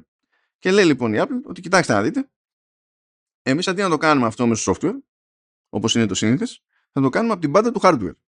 Θα γίνεται δυναμικά και κάθε thread θα παίρνει τη RAM που χρειάζεται και ο developer δεν έχει να κάνει τίποτα, διότι όλο αυτό θα λειτουργεί αυτόματα. Ευχαριστώ. Γεια σας. Mic drop. Ε, υποθέτω ότι δεν λέει ψέματα ότι είναι πρωτιά. Ναι. Ε, συνήθως, ε, ναι, δεν, όταν λέει τέτοια τσιτάτα ναι. δεν τα λέει για χαβαλές συνήθως. Δηλαδή, απλά το ερωτηματικό είναι ότι δεν ξέρει κανένας, επειδή ακριβώς δεν υπάρχει προηγούμενο, δεν ξέρει κανένας ακριβώς σε τι θα μεταφραστεί αυτό στην πράξη. Αν θα έχεις κάποιο κέρδος ουσίας ή όχι. Αλλά ακόμα και αν δεν κερδίζεις κάτι ιδιαίτερο σε επίδοση, πιστεύω ότι αυτό αν λειτουργεί αρκετά καλά, minimum πάλι ε, σου γλιτώνει ρεύμα. Ε, κοίτα, να σου πω κάτι. Σίγουρα θα κερδίζεις έτσι. Γιατί όσο καλύτερη είναι η διαχείριση ενός πράγματος, τόσο καλύτερα πάει όλο το, το σύνολο. Έτσι. Δεν, δεν το συζητάμε αυτό το πράγμα. Και, και όταν μιλάμε και για σύστημα που η μνήμη είναι ενιαία, έτσι, GPU, CPU, όλα το σύστημα χρησιμοποιεί την ίδια μνήμη, δεν είναι όπως είναι η, η GPU, οι κάρτες τέλος πάντων που έχουν δικιά τους μνήμη κτλ. Οπότε πιστεύω ότι με την καλύτερη έτσι, κατανομή, με της, τη, διαχείριση της μνήμης που θα θεωρητικά κάνει αυτό το πράγμα, θα υποφελείται όλο το σύστημα, όχι μόνο η κάρτα γραφικών, κυρίως, αλλά πιστεύω θα. Ναι, γιατί όταν είσαι σίγουρος ότι η GPU θα δεσμεύσει ακριβώς όση RAM χρειάζεται για να πετύχει αυτό που θέλει και αποκλείει το ενδεχόμενο να πάρει παραπάνω για σιγουριά, αυτό σημαίνει ότι μένει παραπάνω για το υπόλοιπο. Για το υπόλοιπο σύστημα, δηλαδή. Θα το δούμε αυτό στην πράξη. Είναι, παίζει απορία στην, στην όλη φάση. Αλλά είπε ότι παιδιά, κοιτάξτε, είναι, είναι αστριφέ, δεν το κάνει κανένας άλλος. Deal with it. Τώρα θα δούμε. Έτσι. Α, λοιπόν, NPU για Neural Engine. εδώ πέρα το πράγμα είναι πιο περίεργο. Πιο περίεργο, τέλος πάντων. Λέει σε πρώτη φάση, παιδιά, κοιτάξτε να δείτε, ε, σε M3 Neural Engine είναι 60% ταχύτερη σε σχέση με εμένα και 15% ταχύτερη σε σχέση με M2. Αυτό γιατί είναι περίεργο. Είναι περίεργο διότι τα νούμερα που έχει δώσει για την Neural Engine στον Α17 Pro είναι πολύ παραπάνω, πολύ ψηλότερα. Σε M3 λέει 18 tops και στο, iPhone, στο Α17 ε, Pro λέει ξέρω εγώ 35. Ναι, σε, κοίτα, σε πρώτη ανάγνωση, έτσι όπως τα βλέπω εγώ τα νούμερα, μου δείχνει ότι ξέρεις, δώσαν πόνο στην αρχή με τον εμένα έγινε το πρώτο jump κλπ. Και, και μετά, ξέρεις, ήταν πιο μικρά τα άλματα και σε M2 και σε M3. Ε, έτσι, έτσι αφήνουν να εννοηθεί αυτό το πράγμα, αφήνει να εννοηθεί το, η αριθμή που δίνει. Ναι, το θέμα είναι ότι αν έχεις αλλάξει Neural Engine στην Α17 πρώτη, σε εμποδίζεις να το πετάξεις το ναι. Εφόσον όλα τα υπόλοιπα τα έβαλες, ας πούμε. Και υπάρχει μια θεωρία τώρα γι' αυτό, γιατί ε, και εδώ παίζει ερωτηματικό. Παίζει ερωτηματικό. Διότι όταν βγαίνει κάποιος κατασκευαστής και θέλει να σου δώσει ένα νούμερο, όπως λέμε για teraflops, ξέρω εγώ, έχει διάφορες επιλογές. Ε, γιατί υπάρχουν υπολογισμοί που είναι, ξέρω εγώ, FP8, FP16, FP32, FP64 κτλ. Συνήθως όταν λέμε teraflop something, something, whatever, ε, και το νούμερο αυτό, αλλά στην ουσία έχει να κάνει με την ακρίβεια του υπολογισμού κτλ. Συνήθως ε, μιλάμε για FP32 και λέμε teraflops τόσα σε FP32. Όχι επειδή πρέπει, αλλά επειδή τέλος πάντων κάπου λέμε, κοίταξε να δεις, θα λέμε αυτά τα νούμερα για να έχουμε κάτι θεωρητικά εύκολο, εύκολα συγκρίσιμο με μια πρώτη ματιά. Αλλιώς ότι αυτό που μόνο του δεν λέει ολόκληρη την ιστορία δεν τη λέει. Κάτι αντίστοιχο παίζει και σε Neural Engines και παίζει η θεωρία τέλος πάντων ότι εκεί πέρα, από εκεί που μιλούσε για ακρίβεια, ε, δηλαδή τι, τι, τα tops σε, στο λεγόμενο int 16, ότι με τον α17 άρχισε να λέει το νούμερο που είναι για το 8 αντί για το 16. Και εκεί είναι αναμενόμενο ότι θα βγει υψηλότερο το νούμερο. Ούτως ή άλλως.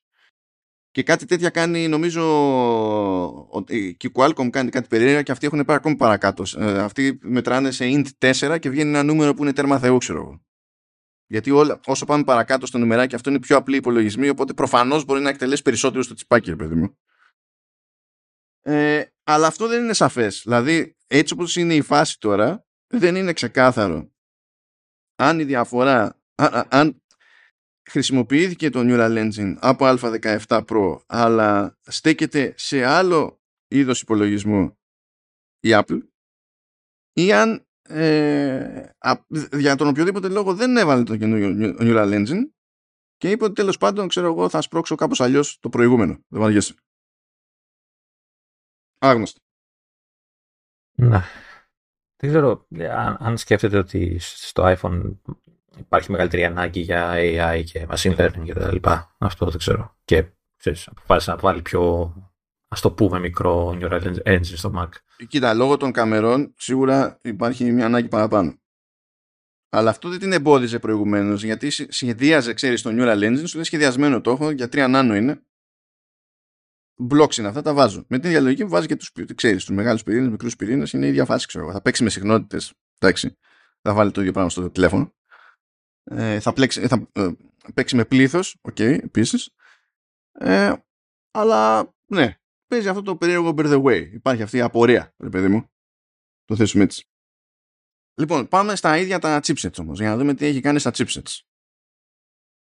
Και ξεκινάμε με το M3. Εδώ τα πράγματα είναι τελείως vanilla. Δηλαδή είναι, ισχύουν ότι, ισχύει ότι είπαμε για CPU cores, GPU cores και τα λοιπά και Neural Engine, όλα αυτά ισχύουν. Ισχύουν γενικά σε όλα τα chipsets που θα πούμε. Αλλά το ζήτημα είναι τι σύνθεση έχει το καθένα κτλ. Λοιπόν.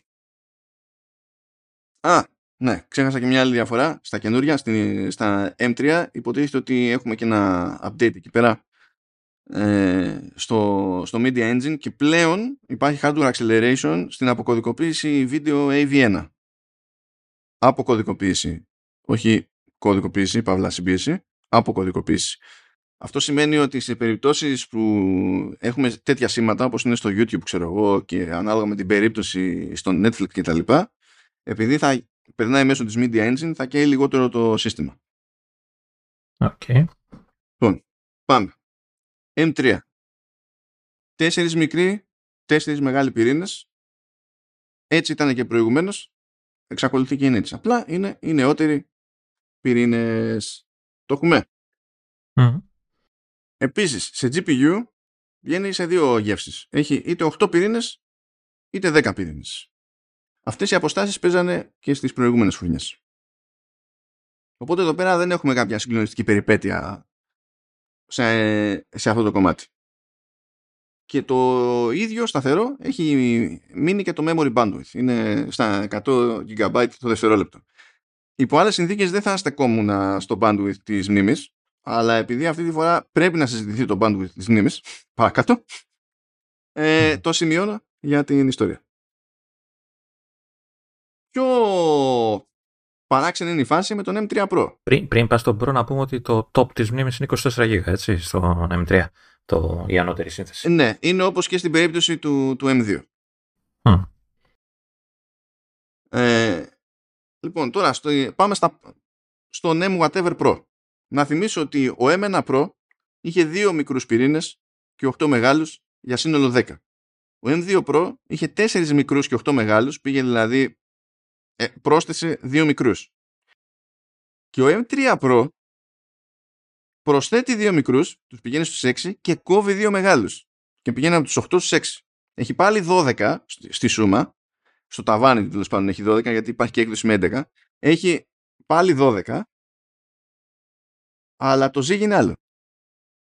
Πε, περίεργη η επιλογή δεν είναι αυτή; Είναι περίεργη επιλογή και πηγαίνει πακέτο με άλλη μια περίεργη επιλογή από εκεί που ε, λέγαμε προηγουμένως σε, στις εκδόσεις Pro των M ότι το memory bandwidth είναι 200 GB το δευτερόλεπτο. Δι- Δύο φορές του M3, δηλαδή, του, του Vanilla τέλος πάντων. Ναι. Τώρα είναι 150. Και επίσης έχει αλλάξει το ταβάνι στη μνήμη. Από εκεί που το ταβάνι ήταν 32, πήγε 36. Άρα τι θα έχει θέμα με τη μνήμη αυτό το, το μηχάνημα; Το αν θα έχει θέμα με τη μνήμη, αυτό είναι ζήτημα ισορροπίων που να ξέρω. Απλά θέλω να σου πω ότι εδώ, απ- τουλάχιστον από άψη κόστους, έχουν γίνει περικοπές. Δηλαδή το ξεκινήσουμε έτσι. Να. ε, το τι αντίκτυπο θα έχουμε και πώς θα το έχουμε στο τελείωμα γιατί τώρα να, λέμε για το bandwidth τη- της RAM και τα πέρα δόθε και τα λοιπά πριν λέγαμε για το dynamic caching και το πώς αυτό μπορεί να επηρεάσει τη διαθεσιμότητα το τι χρειάζεται Ξε- είναι, είναι τελικά πώς δεν είναι όλο αυτό το πράγμα και δεν πρόκειται να τα δούμε στο, στο χαρτί και να πούμε α στην πράξη σημαίνει αυτό δεν, αυτά θέλουν δοκιμές ξέρω τις προκοπές Α, αυτό που παίζει πάντως έχει να κάνει ε, σίγουρα με το πώς κουμπώνει η μνήμη πάνω στο, στο πακέτο του, του chipset. Δηλαδή, στον, στον Vanilla είναι σαν να λέμε ότι μπαίνει σε δύο φουρνιές. Και κάθε φουρνιά έχει 50 GB και πηγαίνει στα 100 GB bandwidth. Στο, στους Pro, τους καινούριους M3 Pro, είναι 30. Οπότε είναι 50-50-50. Και τ- θα μας χρησιμεύσει αυτή η μόντα και, και παραπέρα. Αλλά τέλος πάντων ε, κράτησε το bandwidth πιο κάτω ρε παιδί μου, σαν, σαν σούμα. Θα δούμε τι σημαίνει αυτό. Α, ταυτόχρονα ανέβασε το ταβάνι στη RAM. Και ανέβασε και το minimum στη RAM βασικά, διότι πριν το minimum σε, σε Pro ήταν 16 και τώρα είναι 18. Οπότε ξέρετε, είναι λίγο bear the way Να, να. εκεί πέρα σαν φάση. Α, και είναι και ο, ο- το μόνο chip από την καινούργια φουρνιά που έχει λιγότερους ημιαγούς, λιγότερα transistors σε σχέση με τον προκάτοχό του. Δηλαδή ο M2 Pro είχε 40 δις και ο M3 Pro έχει 37. Ενώ ο Vanilla πήγε από τα 20 στα 25, για να καταλάβεις. Και ο Max πήγε από το LOL στο πιο LOL. Εντάξει, θα το πούμε. εντάξει. Και τώρα, δηλαδή ουσιαστικά τον έχουν ε, σε εισαγωγικά πετσοκόψει τον Pro, είναι Pro Lite. Γιατί τρώει λίγο bandwidth, τρώει λίγο από τα transistors. Πε- Εντάξει, αυξάνει λίγο τη μνήμη. Ε, μειώνει τους performance. Ε, κάτι κουλό παίζει εδώ. Δεν είναι λίγο περίεργη η όλη φάση. παίζει κάτι κουλό και νομίζω ότι έχει νόημα να το συζητήσουμε αυτό όταν θα πιάσουμε, να- να- δηλαδή να το δούμε συ- συνολικά όσο γίνεται, όταν θα πιάσουμε το line-up το προϊόντικό το ίδιο. Διότι ο επεξεργαστής αυτός προ, προφανώς, δηλαδή τον κάνανε λιγότερο exotic σε σχέση με πριν. Ε, και έχει αλλάξει και η σχέση που έχει ο Pro με τον Max. διότι σε προηγούμενες φουρνιές Pro και Max ήταν το ίδιο πράγμα με διαφορά σε memory bandwidth και σε GPU cores και κατά τα άλλα ήταν ίδια. Τώρα δεν παίζει αυτό. Είναι πιο διαφορετικά chips και αυτό σημαίνει ότι έχει γίνει έξτρα προσπάθεια στο design και ότι έχει καταλήγουμε σε ένα επίπεδο διαφοροποίησης που προηγουμένως δεν υπήρχε. Και άμα το συνδυάσεις και με το γεγονός ότι αντί να μας φέρει λίγα λίγα τα chipsets έκανε έξτρα διαφοροποίηση και μας τα βγάζει και τα τρία με τη μία είναι ακόμη πιο παρανοϊκό όλο αυτό. Αλλά ε, εγώ γιατί είχα την εντύπωση ότι, τα, ότι το, M, το Pro είναι 2M3 χοντρικά, το Max είναι 2 Pro Τώρα το, το, το σπάει αυτό ουσιαστικά. Το Ultra Όχι, ο, ο, Pro, ο Pro δεν ήταν ποτέ 2M3. Ε, ο, ο, 2 Vanilla δεν ήταν ποτέ. Γιατί, πώς να σου πω, ο Vanilla είχε 8 πυρήνες συνήθως ε, και, ο, και ο Pro είχε 10, είχε 12, ήταν, οπότε μάνι μάνι πάει αυτό. Ε, Πάντως κάπως έτσι δεν τα είχε δείξει όταν τα πρώτο έδειχνε στο, σε φάση M1 που έδειχνε ότι αυτό είναι το M1 και κολλάμε άλλο ένα ξέρω εγώ για περίπου. Όχι, αυτό, να... αυτό ισχύει στην περίπτωση του Ultra ότι πάρτε είναι 2 Max Ultra ο, ο Max σε σχέση με τον Pro ήταν είναι αυτή η φάση αλλά με παραπάνω GPU και ο, ο Pro είχε παραπάνω δηλαδή, αλλά όχι διπλάσια πράγματα ρε παιδί μου. Και CPU και GPU και στην πρώτη φουρνιά είχε Media Engine ενώ Vanilla δεν είχε καν ας πούμε έλειπε ολόκληρο το block. Ε, δεν, δεν, ήταν, δεν πήγαινε έτσι. Τώρα τέλος πάντων έχουν, είναι ακόμη πιο ξεχωρή η φάση ρε παιδί μου. Μεταξύ τους. Okay. έχει αυτό το, αυτό το περίεργο. Και πηγαίνουμε στο M3 Max και μιας και είπα για πλήθος εκεί πέρα τρανζίστορ από LOL σε LOL. Από τα 67 δις του M2 Max πήγε στα 92. Ναι, ok. Okay. Ε, έβαλε έναν, ένα, έναν πρόσω τρανζίστορ έβαλε εκεί μέσα. ναι, σου λέει you know what; Ε, pedal to the metal αυτό είναι και ό,τι γίνει. Ε, α, είπα για τον Pro ότι βγαίνει και σε έκδοση με, με 11 εντάξει, λοιπόν καλά θα τα θα κάνω μια περίληψη μετά γιατί αυτά είναι, αυτά είναι, το, είναι το ιδανικό spec, είναι το ταβάνι. Απλά υπάρχουν και κάποια πράγματα που είναι binned και θα τα βρείτε σε προϊόντα. Έτσι και δείτε τέλος πάντων ποιες είναι οι συνθέσεις. Θα το κάνω μια σωμά στο τέλος για να μπερδευτούμε λιγότερο. Λοιπόν, πάμε M3 Max. M3 Max σου λέει, ο πρώτος Max είχε δύο μικρούς, 8 μεγάλους, 10. Ο δεύτερος Max είχε τους ίδιους μεγάλους, 8, αλλά διπλάσιους μικρούς, 4. Τώρα, ο M3 Max κρατάει τους ίδιους μικρούς, 4, αλλά τους μεγάλους τους κάνει από 8-12. Εδώ έχει λογική η κίνηση, νομίζω. Εδώ σου λέει ό,τι χωράει μπαίνει. Ε, νομίζω ότι εδώ έχει λογική από την άποψη ότι αυτός που θα πάει σε Max δεν θα, δεν θα αρκείται σε ένα Word, έτσι. Θα το κάνει για άλλο λόγο πάει και επιλέγει αυτό το μηχάνημα, το όποιο μηχάνημα τέλος πάντων.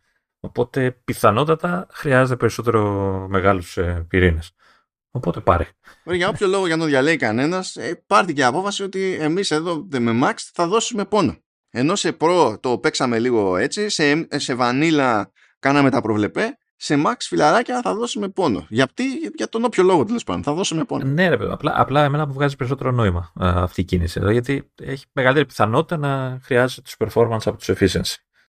Ε, και εδώ έχει ανέβει το ταβάνι στη RAM. Πριν ήταν 96 και τώρα είναι 128. Αχ, δεν μου φτάνει ακόμα. Και επίσης σε πυρήνε GPU, εκεί που είχαμε τα βάνη στο 38, τώρα έχουμε τα βάνη του 40. Εκεί είναι μεγαλύτερη διαφορά σε επίπεδο αρχιτεκτονικής παρά σε πλήθος τέλος πάντων GPU και τέτοια. Οπότε καταλαβαίνεις ότι αυτή η διαφορά στα transistors όντως έχει πάει κυρίως στους έξτρα μεγάλους πυρήνες της CPU και όχι στη GPU. Ωστόσο παίζει και εδώ τσαχπινιά με το memory bandwidth. Αν πάρεις τον top των M3 Max, τότε σου λέει 400 GB το δευτερόλεπτο όπως ήταν όλοι οι προηγούμενοι Max.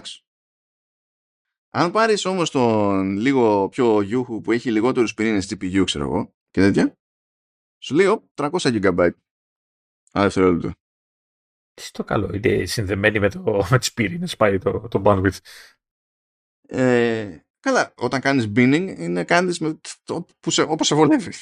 Εντάξει, ναι.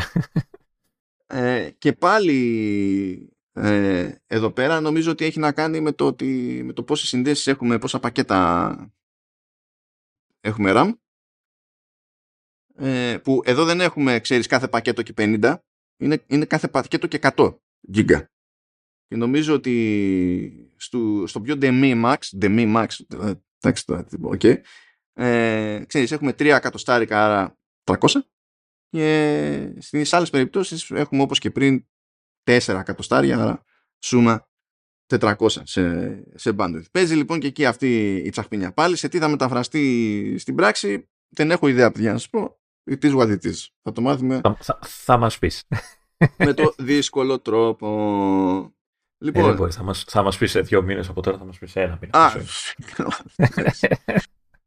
λοιπόν, τώρα, σε τι παραλλαγές βγαίνει ο, ο, ο καθένας στο προϊόντικό.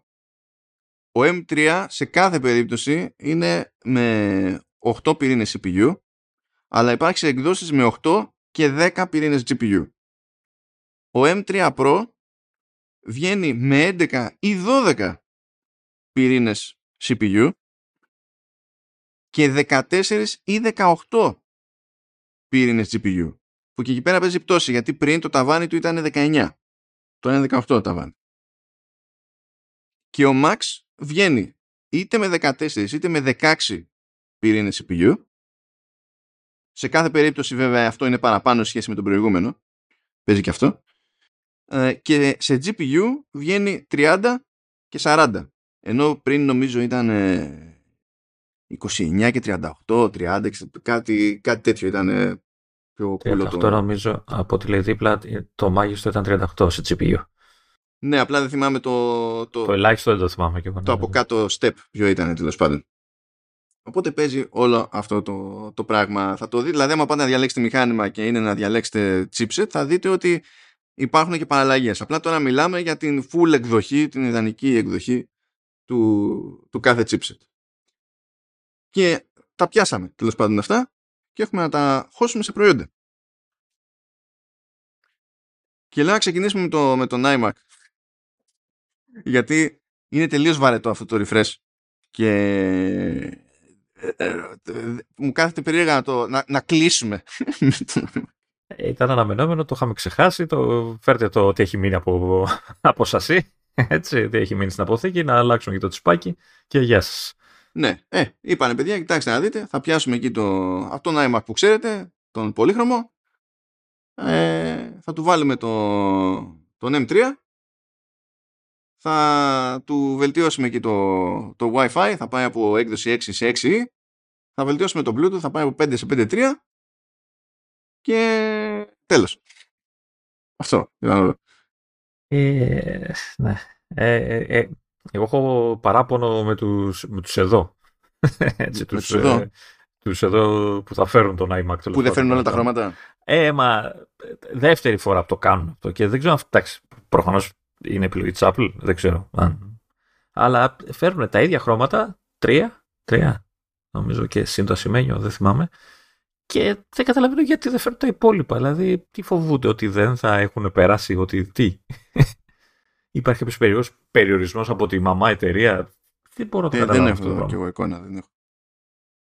Um, επίσης ε, θεωρούσαν, θεωρούσε ο κόσμος ότι έστω με αφορμή τον iMac που πηγαίνει και πακέτο με αξεσουάρ ότι θα έκανε τώρα τον κόπο η Apple να γυρίσει Magic Keyboard, Magic Mouse, Magic Trackpad σε USB-C και η Apple είπε Χα! Εδώ είναι χαμένη ευκαιρία νομίζω, έκανε μπουρδα εδώ η Apple. Ε, έπρεπε να γίνει αυτό το πράγμα έτσι.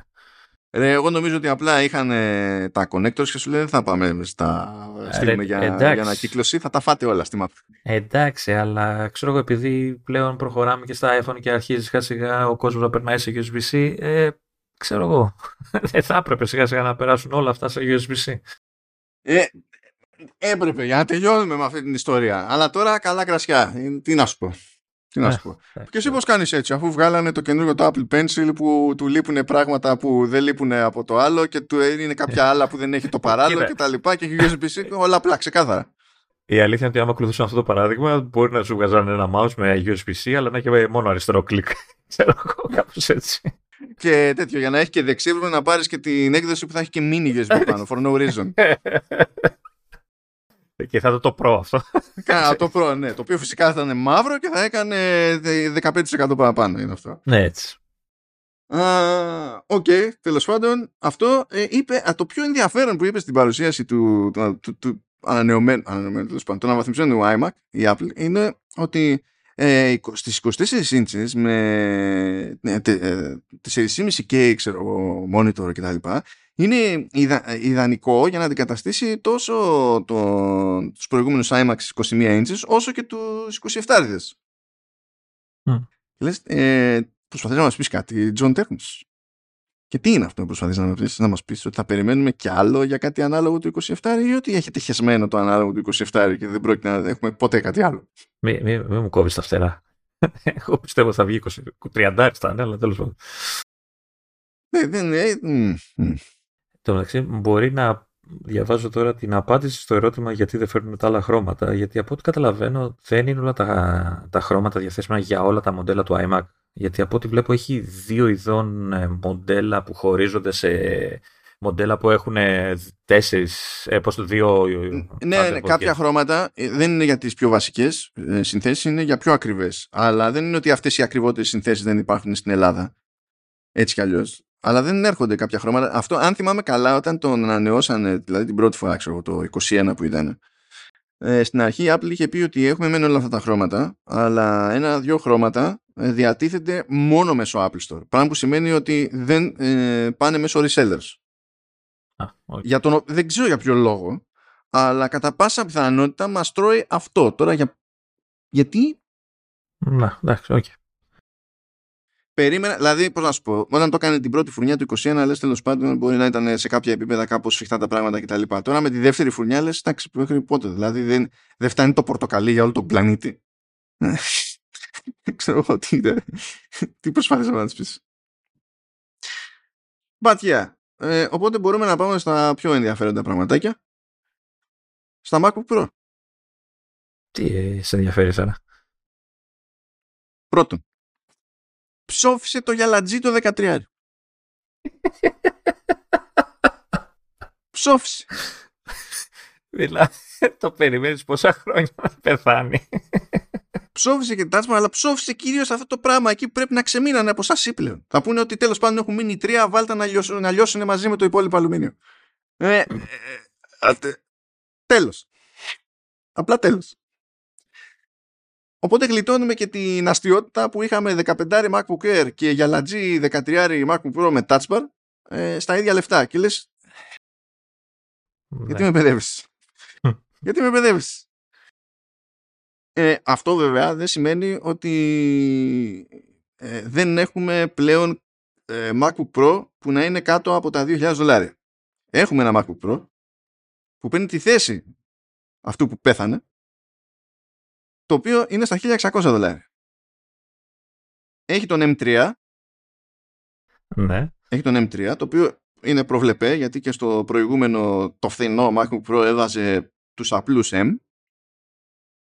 Αλλά το σασί είναι από το 14 το MacBook Pro, το νεότερο δηλαδή σασί. Πράγμα που σημαίνει ότι αν εξαιρέσουμε μια Thunderbolt που λείπει, έχει, έχει μια λιγότερη, αντί για 3 έχει 2, το οποίο είναι και περιορισμός του chipset. Ε, όλα τα υπόλοιπα που είναι πιο cool στο νεότερο σασί υφίστανται. Δηλαδή, η καλύτερη webcam όλων των εποχών που έχει βγει εντάξει, ok, okay, γιατί του προηγούμενου σασί ήταν ακόμη χειρότερη. Αλλά πάνω απ' όλα, παιδιά, το monitor. Το ρημάδι το monitor που είναι με mini LED με 10.000 ζώνες και, και ProMotion 120 Hz και τα λοιπά. Όλα αυτά σκάνε κανονικά. Φυσικά η Apple κάνει το εξής. Αντί να βγει και να σου πει ότι πριν είχαμε ένα entry MacBook Pro που έκανε 1300 δολάρια και τώρα το, ε, τον αντικαταστάτη του τον πάμε στα 1600 πηγαίνει και σου λέει ότι θυμάσαι το 14 που είχαμε πριν στα 2000 τώρα ξεκινάει στα 1600 σου ρίξαμε τα λεφτά στην Ελλάδα δεν έχουμε αυτή τη στιγμή μηχάνημα κάτω από 2000 έτσι, στα Pro όχι, πώς να έχουμε. Μα ούτε τώρα θα έχουμε κάτω από 2.000 Άμα δηλαδή βάλεις με τα ΦΠΑ και τέτοια δεν παίζει. Αυτό, αυτό. Ε, από ό,τι βλέπω εδώ, το πρώτο, το base, ας το πούμε, είναι στα 269. Α, τουλάχιστον γλιτώνουμε το, τα 256 SSD. Ε, πάλι γλιτώνουμε τα 256 SSD. Τι δεν γλιτώνουμε, φίλες και φίλοι. Τα 8 τα ρημάδια τα γκίγκα. Αυτά τα ρημάδια, ναι. Ε, ένα από τα πράγματα που είχαν ακουστεί δηλαδή, ακριβώς επειδή είχαν διαρρεύσει και οι άλλες επιλογές σε RAM για τα άλλα τα chipsets και βλέπαμε ότι γινόταν μια στροφή σε πολλαπλάσια του 12 αντί για πολλαπλάσια του 8 λέγαμε λες να, το νέο default να είναι 12 ας μην είναι 16 να είναι 12 αυτό θα το έλεγες τέλος πάντων βελτίωση δεν θα κλαίγαμε μετά αλλά όχι παιδιά όπου M3 και 8 GB στην default και πιο προσιτή σύνθεση. Και φυσικά μόλις πεις δεν θέλω 8, θέλω 16. Σου λέει πάρα πολύ ωραία. 2 εκατοστάρια πάνω. Ε, δηλαδή κατευθείαν 2 εκατοστάρια πάνω. Μετά είσαι σε απόσταση αναπνοής από το, από το 14 MacBook Pro. Α, ναι, ναι, ναι, ναι, ναι, νομίζω από τα 24. Ε, ναι, όχι, όχι. Μετά είσαι σε απόσταση αναπνοής από το 14 MacBook Pro με M3 Pro που έχει 36, έχει, ε, όχι, έχει 18 GB RAM και λες καταλάβαμε πάλι, δηλαδή είναι ε, ε, Άμμο το πέδεμα. Άμμο το πέδεμα. Δηλαδή, δεν μπορεί να μην βγαίνει το margin το ρημάδι. Δηλαδή, πάλι 12. Πάλι να τη συγχάσουμε. Σε, σε ελληνικές τιμές, το Pro, το Base, έτσι, με 11 CPU, 14 GPU, 18 μνήμη και 512 SSD, είναι στα 2.629. Έτσι. Από εκεί ξεκινάει. Ε, μιλάμε με FPA πάντα, έτσι. Με FPA, με FPA. Ναι, προφανώς είναι 6 εκατοστάρικα διαφορά σε σχέση με το Vanilla που λέμε εδώ. Απλά το συγκρίνουμε με τη λογική άμα του κοτσάρω 16 GB RAM και έρχονται, ναι, ναι, πιο ναι, κοντά, ναι, μετά είναι που το βλέπεις και ψηλά. μετά πηδάς, φτάνει. Ε, ναι, γιατί μετά δεν σε χωρίζει μόνο, δεν σε χωρίζουν μόνο 2 GB RAM, μετά σε χωρίζουν και όλες οι διαφορές που έχει το Pro chip από το Vanilla chip. Και λες τώρα, ε, ε, ε, ξέρω εγώ, είναι, παίζει αυτό το by the way. Και κάθεσαι και, και πεις, ξέρω εγώ. Έτσι. Και τέλος πάντων, όπως ισχύει και σε οτιδήποτε με M3, το ταβάνι είναι τα 24 GB στη RAM τη κι αλλιώς. Και πάει λέγοντας σαν φάση. Οπότε έχει γίνει μια ανακατάταξη στο lineup που τουλάχιστον, δηλαδή αν εξαιρέσουμε αυτή την, την τραγωδία με τα 8 GB, τουλάχιστον βγάζει νόημα από εκεί και πέρα. Δηλαδή, σου λέει MacBook Air το 13 τόσο. MacBook Air 15 πιο τόσο. Δεν πέφτει πάνω στο γυαλατζί. Και μετά πιο τόσο αρχίζουμε και μπαίνουμε στα Pro. Και τουλάχιστον αυτό το Pro, με εξαίρεση τη RAM, πήθη ως πιο Pro με τη λογική ότι έχει νεότερο σασί HDMI και SD card που έχουν τα νεότερα σασί και τα νεότερα Pro, μονιτοράκλα, από άψη ποιότητας εικόνας κτλ. Που όλα αυτά ήταν τελείως off, ας πούμε, στο προηγούμενο. Μη, μη μου ξεχνάς την καλύτερη webcam, έτσι. Ναι, συγγνώμη. συγγνώμη ναι. Και πώς το λένε, μικρόφωνα studio quality. Ναι, καλά, εκεί δεν, δεν θυμάμαι ηχεία... να σου πω.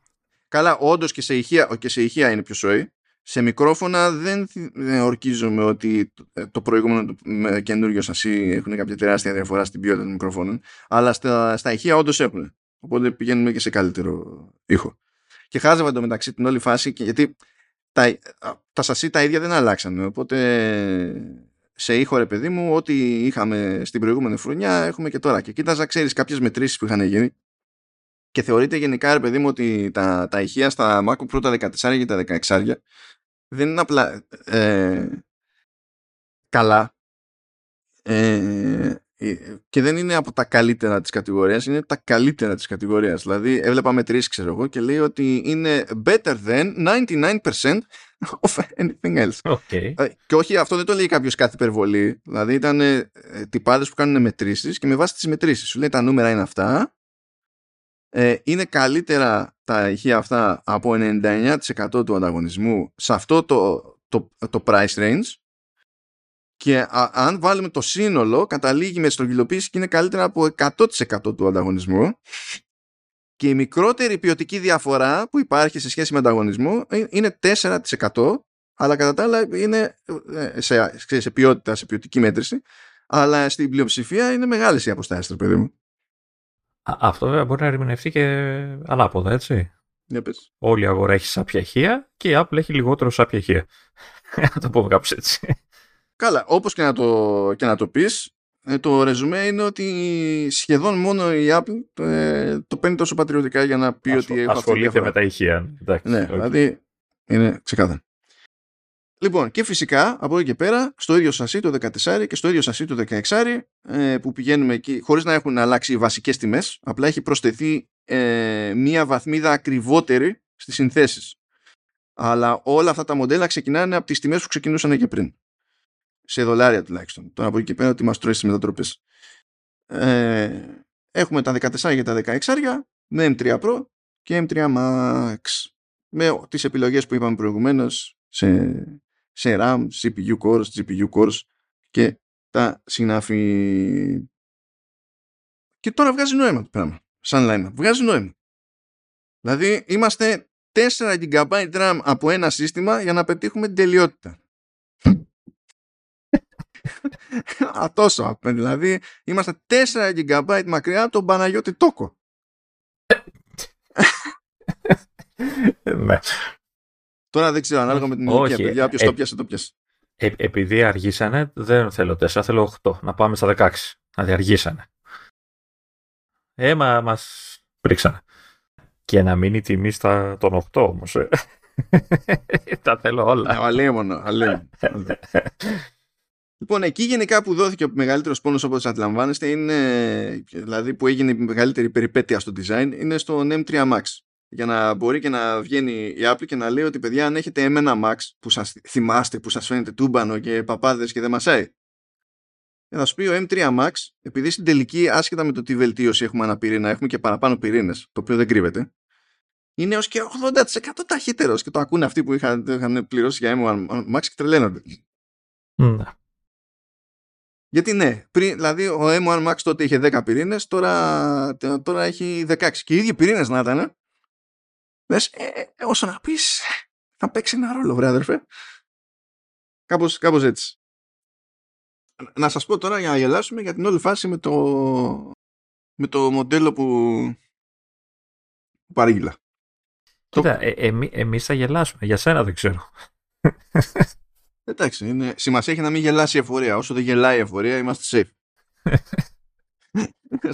θέλω να πιστεύω ότι θα γελάσεις κι εσύ όταν θα γλιτώσεις ό,τι γλιτώσεις από χρόνους και θα χαίρεσαι και θα χοροπηδάς. Αλλά εντάξει, μέχρι τότε. Τώρα με τελείως αστείους υπολογισμούς, ε, υπολογίζω ότι θα γλιτώνω ένα με δύο οχτά ώρα την εβδομάδα σε απλή αναμονή που με εμπόδιζαν να κάνω άλλες δουλειές. Ή με καθυστερούσαν στην ολοκλήρωση το, της μίας δουλειάς που μπορεί να είχα εκείνη τη στιγμή, ας πούμε ε, προτείνω όταν θα σου έρθει το μηχανάκι να κάνεις, να τα βάλεις και τα δύο μαζί να κάνουν το ίδιο render, το ίδιο καθαρισμό τέλος πάντων, ε, ταυτόχρονα και να τραβήξεις βίντεο. Τραβήξω βίντεο. ναι, ναι, ε, θα κάτι αιώνες, ας πούμε. Timelapse, ρε παιδί, να το έχεις και να το ανεβάσουμε μετά για να δει ο κόσμος τη διαφορά, ρε παιδί, αυτό. Εντάξει, δεν, στην ουσία δεν χρειάζεται να βάλω δίπλα-δίπλα, γιατί ξέρω πόσο μου παίρνει για το καθάρισμα ε, για κάθε μία ώρα ήχου, ρε παιδί μου. ξέρω. Είναι στάνταρ με βάση αυτά που κάνω. Οπότε άμα, ε, άμα δω ε, τι γίνεται με το καινούριο, δεν, δεν, δεν, δυσκολεύομαι να καταλάβω ποια είναι η διαφορά. Ναι, αλλά θα έχει πλάκα όμως να το κάνεις και σε βίντεο. Έχει πλάκα σε βίντεο. Κάθομαι να τραβάω βίντεο γιατί για να βγει το timelapse πρώτα, τέλος πάντων, πρέπει να, δηλαδή πώς να σου πω, κάθομαι θα τελειώσει, ξέρω εγώ, σε μείον 4 δευτερόλεπτα το καινούριο και το άλλο θα θέλει 3 ώρες. Θα γράφω 3 ώρες βίντεο και μετά κάνω το φτιάχνω. Εντάξει. Καούμε, ή μπορεί να, κόβουμε.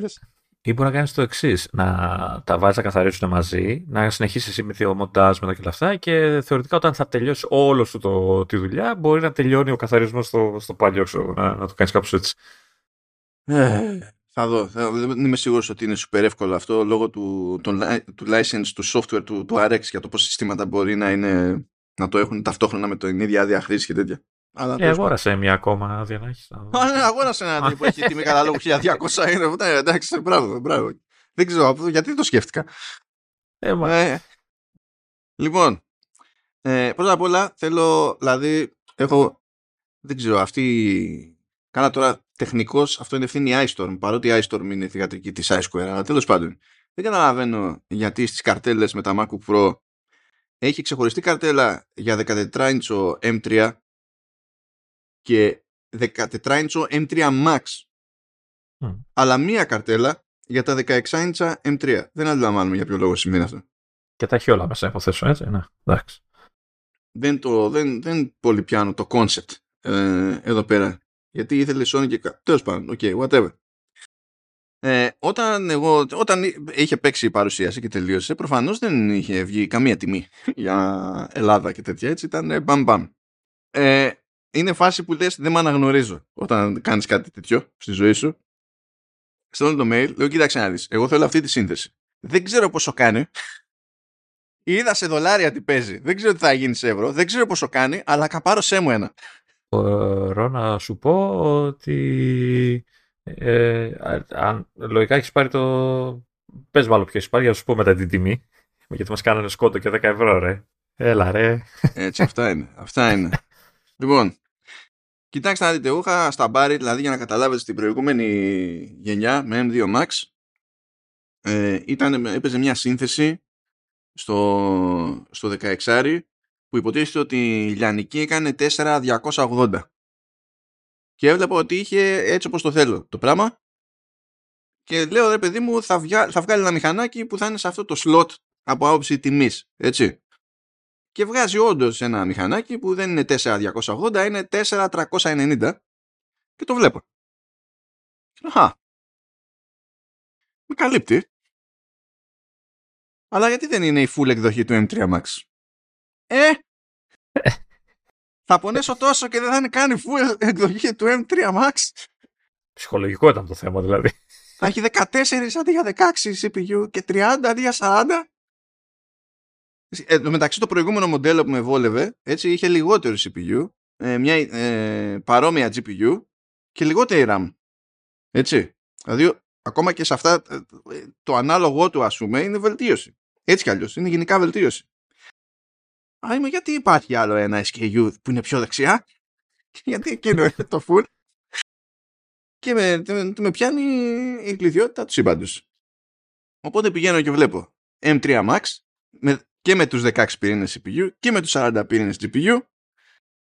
Ε, για κάποιο λόγο έχουν μπερδευτεί εδώ στην iStorm και έχουν βάλει δύο φορές τους πυρήνες GPU σε όλα τα μοντέλα. Ε, ε, ήθελα να το σχολιάσω, το κάνουν σε όλα. Ναι, δεν ξέρω γιατί το κάνω αυτό. Άρα θα έχεις δύο GPU. θα έχω δύο GPU, ναι. θα τους κάνεις μήνυση αν έχεις μόνο μία. Και 48 GB RAM και ένα TB SSD το οποίο έτσι κι αλλιώς έτσι ήταν και στα προηγούμενα, έτσι είναι και εδώ. Και επειδή δεν λιώνω με βίντεο, ε, ξέρω πώς δουλεύω με μισό τέρα SSD που έχω τόσα χρόνια ε, και δεν έχω κάποιο ιδιαίτερο ζήτημα. Οπότε με ένα τέρα σίγουρα δεν θα έχω κάποιο ιδιαίτερο ζήτημα. Είμαστε εκεί. Και λες τώρα ότι αυτό, δηλαδή σε λιανική μου, το χρεώνεις στην ουσία 6 εκατοστάρικα παραπάνω. Αλλά 6 εκατοστάρικα παραπάνω είναι ε, πες 15% παραπάνω CPU, να το πούμε έτσι γιούχου. 33% παραπάνω GPU και 50% παραπάνω RAM. Και λες, για αυτά τα πράγματα που θα μπορούσε, δηλαδή αν τα πάρουμε σαν ποσοστά, ρε παιδί μου, σαν αποστάσεις, ε, μπορώ να βρω πολλά πράγματα που θα με χρεώσει χειρότερα για λιγότερα ε, κέρδη η Apple. Οπότε λες, θα τον φάμε, θα τον φάμε, ας τον φάμε ολοκληρωτικά. Και φτάνουμε στη σύνθεση λοιπόν που κάνει 4.989 το οποίο είναι αστείο από μόνο του από την άποψη ότι αν πιάσετε την τιμή σε δολάριο που είναι 3.999 και βάλετε 24% ΦΠΑ βγαίνει 4.988 ευρώ και το κάνουμε 89. και έχουν και ένα ευρώ κέρδος οι άνθρωποι. ναι, γιατί σου λέει δεν μπορεί η τιμή να τελειώνει σε 8, είναι κρίμα. Δηλαδή, θα... Όχι, ξέρεις τι, είναι το ευρώ είναι για τη σακούλα, για τα οικολογικά τέλη.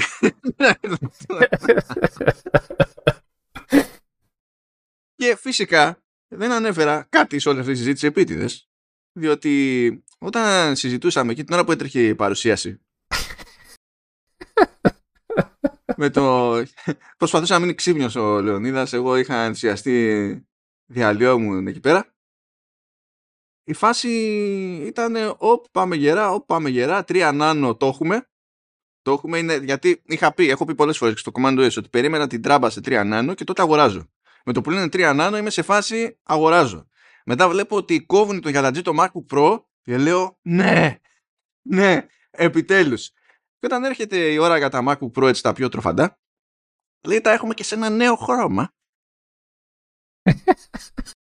το οποίο είναι unapologetically pro.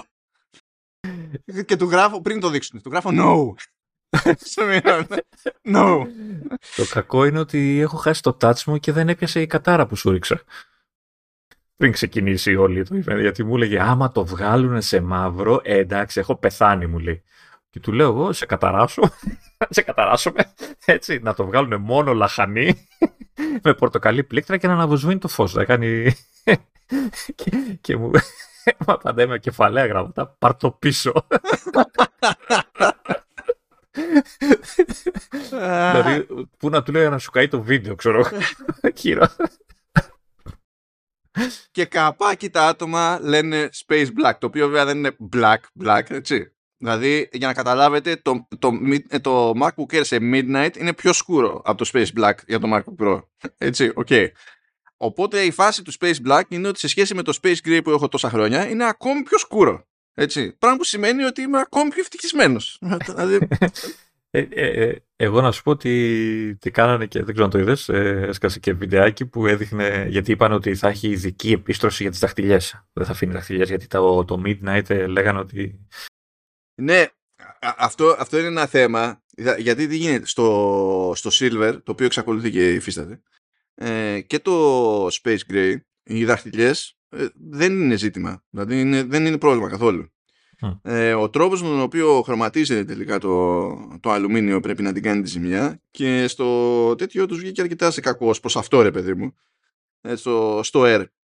Είχε και όλο τράβαγε βίντεο, είχε εκεί μπροστά του ένα μαύρο, ξέρω εγώ, και το, το δαχτύλιαζε. Το, το όχι, όχι, δεν βγάζει, δεν αφήνει δαχτυλιά, δεν αφήνει. Τώρα δεν ξέρω αν θα είναι τέλειο, αλλά σίγουρα θα είναι καλύτερο από το Midnight. Κοίτα, σε σχέση με αυτό που έχεις συνηθίσει εσύ με το MacBook που έχεις και με αυτό που έχω συνηθίσει εγώ με το MacBook που έχω, η κατάσταση με τις δαχτυλιές και τέτοια στο Space Plug θα είναι χειρότερη. Δηλαδή, όπως αυτό κατά mm. μία έννοια κάνω downgrade, παιδί μου, στη τέτοια. Στη φάση.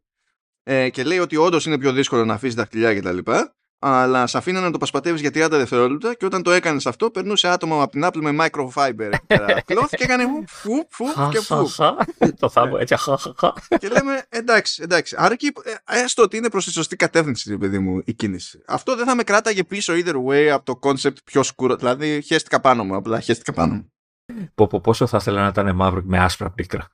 Ξέρω για πάντα θα, θα το έσπαγα απλά. Δεν, θα βάζα τέτοιο. Θα έπαιρνα τε, τε, ανεξίτηλο μαρκαδόρο και θα τα έκανα εγώ πάνω. Ή, ή, ή, θα ήταν το νότς λευκό. Ο Παναγία μου. Μες στη μούρη. Λοιπόν, μιας και μου το θύμισες αυτό. Έχω και τα links αυτά στη σημειώση του επεισοδίου. Θα τα δείτε.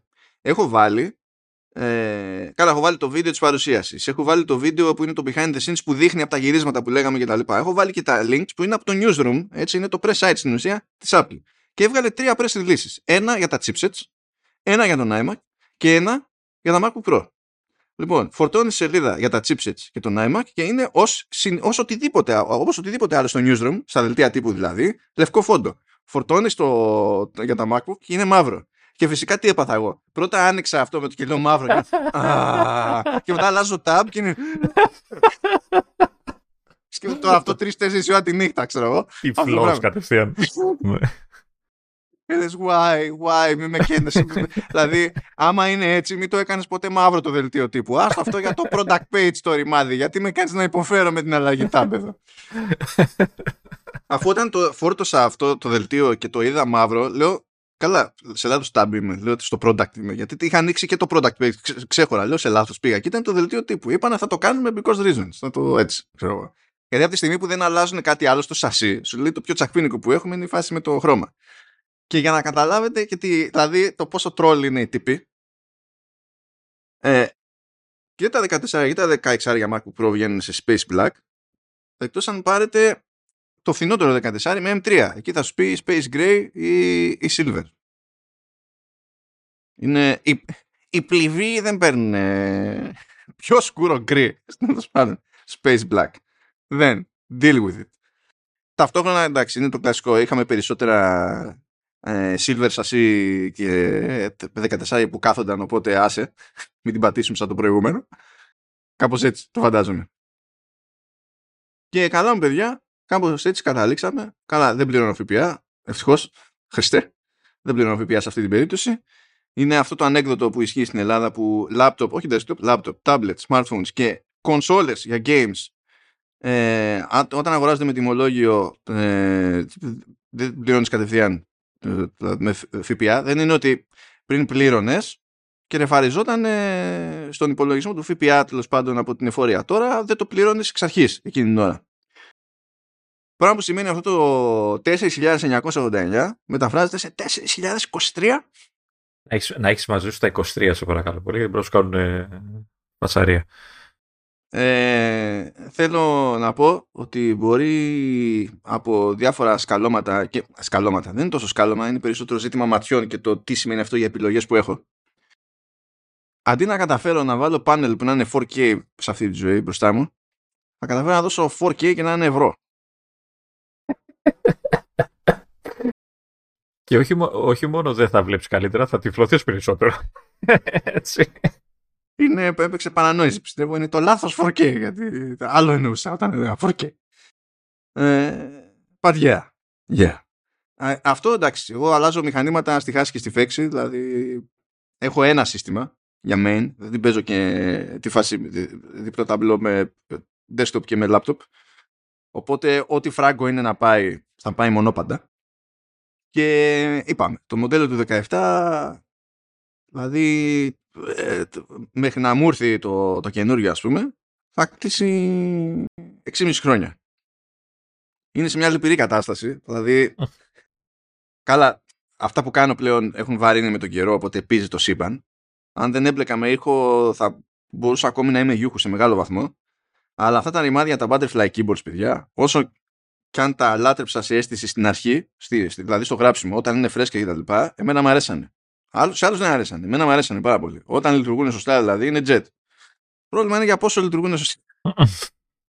έχω, τρία, έχω μια ειδική σχέση με δύο-τρία πλήκτρα εδώ. Δηλαδή το πατάς πληκτρολογίες και εκτός του ότι. Ε, δηλαδή σε σχέση με άλλα που τα πατάς και δεν ξέρεις πόσες φορές τα δύο χαρακτήρε σου πάτησες. Έχω διάφορα τέτοια. Είναι random, είναι τροχός τύχης. Δηλαδή μπορεί να βγει όντως μία φορά σε ένα πάτημα. Μπορεί να βγει δύο, μπορεί να βγει τρεις. Τυχαίνει να μου βγει και τέσσερις. Που έκανα ένα πάτημα, μου βγει τέσσερις φορές το ίδιο το τέτοιο. Οπότε καταλαβαίνεις πόσο κρυβριστικό είναι αυτό να γράφεις. Όχι, δεν είναι. Το μηχάνημα σε ξεκουράζει γιατί άμα ήταν το Α, άμα ήταν το Α, πούμε, θα σου πει αυτό το γράφει πολύ συχνά το Α. Οπότε κάτσε να το ξεκουράσω, να το τα γράψω όλα μαζί. Ναι, και μετά τα μοιράζει αυτός όπως θέλει. Ε, Στις ε, και έχω και δύο-τρία πλήκτρα όπου έχουν τάσεις φυγής. Δηλαδή σου λέει με πάτησες. Τώρα που σηκώνεις το δάχτυλο, δεν θες να έρθω μαζί. Πες, με, πες με ότι είναι όπως τα παλιά τα καστόφωνα εκείνα τα φορητά που πάταγε στο stop και πεταγόταν το play στον αέρα. Κοίταξε κόλλημα. με δύναμη όμως έτσι. Όχι δεν πετάγεται στον αέρα αλλά το παίρνω μαζί με το δάχτυλο ξέρω Όχι πάντα αλλά είναι αυτό. Και ε, γιατί τι γίνεται δεν μπορώ να τα αλλάξω αυτά. Γιατί αν πας να τα αλλάξεις θέλω να σας ενημερώσω ότι μπορείτε να αλλάξετε τα keycaps. Και πας να αλλάξεις ένα keycap. Και σου λέει Apple στο service πάρα πολύ ωραία 10 ευρώ. Να σου πω κάτι. Πάρε, να σου πω κάτι. Πάρε το δεκάρικο και στούμποσέ το στο πλήξο. το ίδιο είναι. το θέμα είναι λοιπόν ότι λόγω της όλης αφομάδα που παίζει τα butterfly keyboards, όταν, αρχίζανε, όταν αρχίζανε και σκαλώνανε αυτά, έπρεπε κάπου να τα πιέσεις παραπάνω. Και με, ήταν τέτοια τα σκαλώματα που τρώγανε που με την έξτρα πίεση για να, να κάνει register το πάτημα ήταν αυξημένες οι πιθανότητες το, το, το, το κούμπομα του keycap στο μηχανισμό του πλήκτρου, στο διακόπτη, να σπάει. Και άπαξ και σπάσει, δεν, δεν μπορείς απλά να αλλάξεις το keycap. Πρέπει να αλλάξεις και το key το ίδιο. Και αν μου πεις, θέλω να αλλάξω το keyboard σε μοντέλο του 2017, θα πει, ωραία, πόσο πάνω από τα 700 ευρώ θέλετε να πάει η επισκευή; και απλά δεν το κάνεις. Δεν το κάνεις. Και όποιος πεταχτεί και πει: Δεν παίρνεις ένα εξωτερικό πληκτρολόγιο, γιατί ε, άμα γλυκαθείτε από τη ζωή με Touch ID, μετά δεν έχει. Ε, πάρε ένα πληκτρολόγιο με Touch ID, εξωτερικό. Αυτά είναι σημαντά μόνο με Apple Silicon, όχι με το ρημάδι. Αλλιώς θα την είχα κάνει τη θυσία. Μην το θυμίζεις. θα την είχα κάνει τη θυσία και θα την είχα γλιτώσει από αυτή την παράνοια. Αλλά ναι, παίζει όλο αυτό το, το περίεργο. Οπότε μέσα σε όλα, δηλαδή επιδόσεις, ξέρω εγώ, ιστορίες, ό,τι να είναι, θα είναι σε φάση. Μπορώ να πληκτρολογήσω χωρίς άγχος.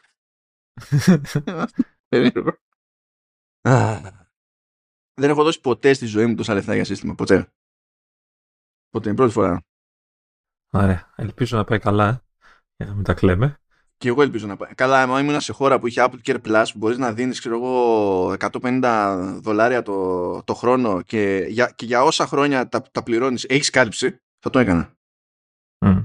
Ε, ναι, εντάξει, αυτό το, αυτό το, ε, τώρα πιστεύω θα δώσεις ό,τι αγγίση είναι να σου δώσουν να την πάρεις. Δεν ξέρω τι. θα πάρω έξτρα, δεν το συζητάμε. Είμαι χεσμένος πάνω μου, ρε. Ε, σου, σου, προτείνω την πρώτη δουλειά να την κάνεις σε καμιά καφετέρια έτσι με τσίπουρα και τέτοια τύπα. Ναι, που δεν θα το πιάνει πάλι γιατί θα είναι ατύχημα, ξέρω εγώ. Γιατί θα, θα, θα με σκλένει ρέγγις εκεί πέρα. Είναι, είναι κάπως έτσι. Christ. Που η πλάκα είναι, θα είναι πιο φθηνή η επισκευή εκεί πέρα. Γιατί στα μοντέλα που έχω εγώ, στο μοντέλο που έχω εγώ, είναι η φάση για να σου αλλάξουμε το πληκτρολόγιο, θα σου αλλάξουμε όλο το top case και τις μπαταρίες και την πλακέτα του touch bar και το touch bar και τα όλα μαζί πακέτο και θα τα χρεωθείς. Δεν έχει σημασία που δεν χαλάσανε όλα. Ενώ τώρα, όταν είναι να σου αλλάξουν το πληκτρολόγιο, ναι, θα σου πούνε ναι, 50 ευρώ συνεργατικά, αλλά δεν πάνε να σου αλλάξουν όλο το top case. Δηλαδή, και, ε, καταλήγει και είναι φθηνότερη η φάση. Άλλη παράνοια εκεί. Αλλά τέλος πάντων, άσε, δεν είμαστε. Δεν είμαστε για τέτοια, δηλαδή δεν, δεν είναι φαν το, το staff. Αλλά ε, ε, πιστεύω ότι τέλος πάντων δεν πέσει κάποια μούτζα. Πιστεύω ότι το έχουμε για εξαετία, επταετία. Από ποια άποψη. Το 17, το 13 μοντέλο που πήρα δεν ήταν το maxed out από άποψη chipset.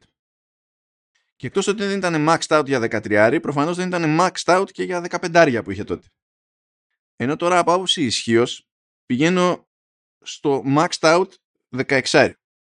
Ε, έχω την εντύπωση ότι είσαι συντηρητικός με τις προβλέψεις. Εγώ πιστεύω ότι θα μπορείς να δουλέψεις για πολύ περισσότερα χρόνια.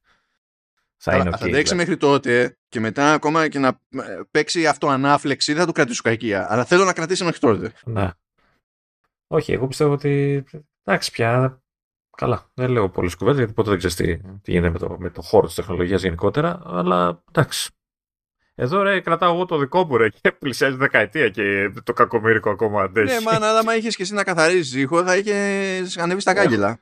Έχω τρέχω Windows μέσω Parallels σε αυτό. Με, δι, με διπύρινο. Εντάξει, μεσό Zimlim που είναι 16, ας πούμε. Αλλά εντάξει. Α, έχει, έχει πλάκα όμως λέει για κάποια, τέτοιο ξέρω εγώ ότι ο τάδε επεξεργαστή M whatever σε σχέση με το ταχύτερο MacBook Pro 16 που είχαμε με i9 που το πουλάγαμε το 2019 ξέρω εγώ μέχρι το 2020 τη διάλογο ήταν εκεί πέρα ε, έχει αυτονομία 11 ώρες παραπάνω και είναι 11 φορές ταχύτερο και εγώ είμαι σε ακόμη παλαιότερο, χειρότερο ή τέτοιο και θα ε. νομίζω ότι ανακάλυψα την Αμερική ξέρω εγώ σε κάτι τέτοιο. Ε, πιστεύω το πρώτο σου εγκεφαλικό θα είναι στο, στο boot. Δηλαδή που θα το ανάψεις και θα ξεκινήσεις να, να ανοίγει το μηχάνημα, ξέρω εγώ. Που απλά δεν θα ξεκινήσεις, απλά θα ανοίξει, ξέρεις. Θα ναι, απλά θα, ξαφνικά θα είναι έτοιμο, ξέρω εγώ. Είναι... Ναι. Θα δούμε τι περιπέτεια θα παίξει εδώ και με το migration. Θα δω τι, ε, καλά, δεν πιστεύω να έχεις ιδιαίτερα θέματα. Κοίτα, μία επιλογή είναι να κάνω τράμπα από time machine backup. Ε, αλλά επειδή το time machine μου είναι σε μαγνητικό, ε, θα παίξει γύρας. ε, η εναλλακτική είναι να πετάξω καλώδιο, ξέρω εγώ, μεταξύ των συστημάτων. Αλλά δεν θυμάμαι εκεί πέρα. Καλά, δεν έχω καλώδιο Thunderbolt. Που ίσω να είναι και πιο εύκολη λύση βασικά. Απλά να δεχτώ θα πάρω ένα. Ε, Οπότε, ξέρεις, δεν ξέρω και εκεί πόσο super duper γρήγορα θα πάει έτσι και το βάλουμε USB-C που έχω πρόχειρο. Να, να, να πω το... Εγώ ίσως να έκανα το, τον κόπο για new system. Να το ξεκινήσεις δηλαδή την αρχή όλο. Να το σετάρεις και να εγκαταστήσεις ό,τι να εγκαταστήσεις από την αρχή ώστε να, ξέρεις, να, να γλιτώσεις τύπου settings που έχουν σφυρίξει τόσα χρόνια. Θα πεις μέχρι να το φέρεις εκεί που θες θα σου πάρει χρόνο. Αλλά ναι, ναι, θα κάνω, θα κάνω ένα μήνα μετά να πέσω σε όλες τις περιπτώσεις και να τις ισιώσω, ας πούμε. Ναι. ναι, αλλά ξέρω εγώ έτσι δεν ξεκινάς έτσι καθαρά. Ε, ε, του αξίζει, ρε παιδί, αυτού του συστήματο να μην έχει το βάρος του παρελθόντος. Ξέρω εγώ, θα δούμε. Α φτάσει, γιατί τα συστήματα με Max είπαν ότι είναι ε, εντός Νοεμβρίου, ενώ όλα τα υπόλοιπα είπαν ότι ξεκινάει η διάθεση 7 Νοεμβρίου. Οπότε δεν είναι πολύ μακριά το μοντέλο μου λογικά, αλλά δεν έχω και ακόμα ξέρεις, συγκεκριμένο χρονικό ορίζοντα για το πότε ξεκινάει η διάθεση των μοντέλων με, με Max. Το, το σίγουρο θα το έχεις πιο γρήγορα από το iPhone το δικό μου, οπότε εντάξει. το επίσης σίγουρο είναι ότι αυτό που λέει η Apple ότι oh, μέχρι 22 ώρες ξέρω, αυτονομία σε αναπαραγωγή βίντεο και τέτοια ε, δεν θα παίζει το δικό μου το σύστημα διότι αυτές τις μετρήσεις τσεκάρισα τους αστερίσκους και τις έχει κάνει με ποιο chipset Ποιο; Με M3 Pro που έχει 6 και 6. Έχει περισσότερους μικρούς πυρήνες και mm. μάντεψε ποιους πυρήνες απασχολεί αναπαραγωγή βίντεο από το TV Apple. Ε, τους performance. Ε, oh, να, άλλη μόνο. Ε, αυτό πιο πολύ έχει νόημα, δηλαδή, στο, γιατί το 14 με Pro και με Vanilla M τέλος πάντων δεν έπιανε τέτοια νούμερα. Οπότε εκεί μπορείς να το πεις βελτίωση. Εδώ δεν θα είναι βελτίωση γιατί μέχρι 22 ώρες έταζε πριν, μέχρι 22 ώρες τάζει και τώρα, αλλά ούτε πριν τις έταζε με M3 Max, ούτε τώρα τις, έταζε, τις τάζει με M3 Max. Δεν ξέρω που θα πέσω δηλαδή από άψη αυτονομίας, γιατί προφανώς έχω ένα chip που καταπίνει περισσότερο ρεύμα, είναι δηλαδή αυτονόητο. Και το chip ίδιο να ήταν και κάθε φορά που χώνεις περισσότερο RAM πάνω, τρώει παραπάνω ρεύμα. Ποτέ. Ναι. Απλά, απλά πράγματα. Θα δούμε. Αλλά εννοείται ότι δεν θα έχει καμία σχέση με το εκπληκτικό μηχανάκι που έχω εδώ μπροστά μου. Καταρχά, καταρχάς, η μεγάλη διαφορά θα είναι με τη webcam, που θα έχεις την καλύτερη δυνατή ever. Ναι, αυτό περιμένω πώς και πώς. Περιμένω ναι. μια webcam που θα δείχνει, ε, θα, πώς να σου πω, θα αποτυγχάνει να με δείχνει μέσα στο σκοτάδι ακόμη καλύτερα. δηλαδή το σκοτάδι που θα καταγράφει θα είναι ποιοτικότερο, ρε παιδί μου, θα έχει λιγότερο θόρυβο. Και εντάξει, καταλαβαίνετε, θα έχω, όταν θα έρθει το ρημάδι θα έχω thoughts. για πέντε χρόνια θα έχω thoughts για το, για το ρημάδι. Θα κάνω και το ανέκδοτο γιατί είχα ένα αντίτυπο του Baldur's Gate 3 για Mac και είναι η φάση τι σε έχω; Με ρωτούσε και αυτό τι με έχεις; Ήταν τέτοια φάση. Τώρα θα ξέρει. Ε, γιατί είναι και native αυτό, έχει γίνει και update και είναι native. Κανονικά δεν είναι, ξέρεις, περνάει μέσω ροζέτα και τέτοια. Mm. Και θα πεις τώρα εδώ είμαστε. Γιατί η GPU, έτσι όπως την κόβω, η GPU η 40 στο M3 Max, α, τώρα γύφτηκα τελείως. Από άποψη teraflop πρέπει να είναι γύρω στα 16. Πράγμα που σημαίνει ότι είναι, ξέρω εγώ, σαν 50%, όχι 50%, τι λέω, σαν 30 κάτι της 100 πάνω από αυτό που περιμένεις από το Xbox Series X. Αυτό σαν νούμερο στο PC Gaming γενικά, για desktop ειδικά, δεν είναι εντυπωσιακό. Για laptop πάει και έρχεται. Για laptop νομίζω σαν αριθμό αν το πάρουμε είναι σαν μάλλον κάτι τύπου 40-70 mobile, κάτι, κάτι τέτοιο ας πούμε. Με τη διαφορά ότι 40-70 mobile είπαμε και 140 W, εδώ και 140 W όλο το σύστημα στην Jita μαζί με το Neural Engine να καίγεται χωρίς λόγο που προφανώς το Neural Engine στο gaming δεν κάνει τίποτα. Την ώρα καθόλου, ξέρω. Ε, και θα χώσω για το LOL της υπόθεσης. Α, νόμιζα θα ακούσεις το LOL. Όχι ρε τρελό τι να πάει. να πάνε να πνιγούνε. Και θα παίζεις δηλαδή πώς, σε, πώς, σε ποιότητα κονσόλας λίγο καλύτερα ίσως. Ε; Ε, υποτίθεται κανονικά πρέπει κανονικά πρέπει να την... Θα μου πεις τώρα εντάξει υπάρχει και optimization στη μέση που ερωτηματικό αλλά κανονικά πρέπει να είναι πιο άνετο σε σχέση με PS5 και Xbox Series X. Δηλαδή και σε δύο περιπτώσεις. Σε σχέση με souped up ε, gaming PC desktop προφανώς θα, είναι πολύ πιο κάτω. Έτσι δεν είναι αυτό το point. Α, απλά είναι έτσι λίγο πιο ακριβό μωρέ, από το PS5 και το... Ε, μωρέ τώρα εντάξει σιγά σιγά. Το οποίο PS5 και το τέτοιο ας πούμε και το Series X έτσι και είναι 250 300 watt. Είναι η πρώτη φορά σε γενιά κονσόλας που κάνουν shutdown κάθε φορά. Ενώ πλήρες shutdown. δεν, δεν, το, δεν, δεν, το αντέχω. Δεν το αντέχω. Ε, όχι, όχι, δεν με νοιάζει. Δεν, δεν με Αυτό που έχω κάνει στο Series X είναι που έχει μια επιλογή, ρε παιδί μου, που το έχουν κάνει, ξέρεις, να, να σβήνει, να κάνει τα updates στο background, αλλά να καίει λιγότερο σε σχέση με το όταν κυκλοφόρησε και απλά ξεκινάει λίγο πιο αργά όταν το ξεκινάς. Εκεί το γύρισα το setting, γιατί αυτό είναι και πάλι αρκετά γρήγορο στην να μην λέω πω, πω ότι πάθαμε.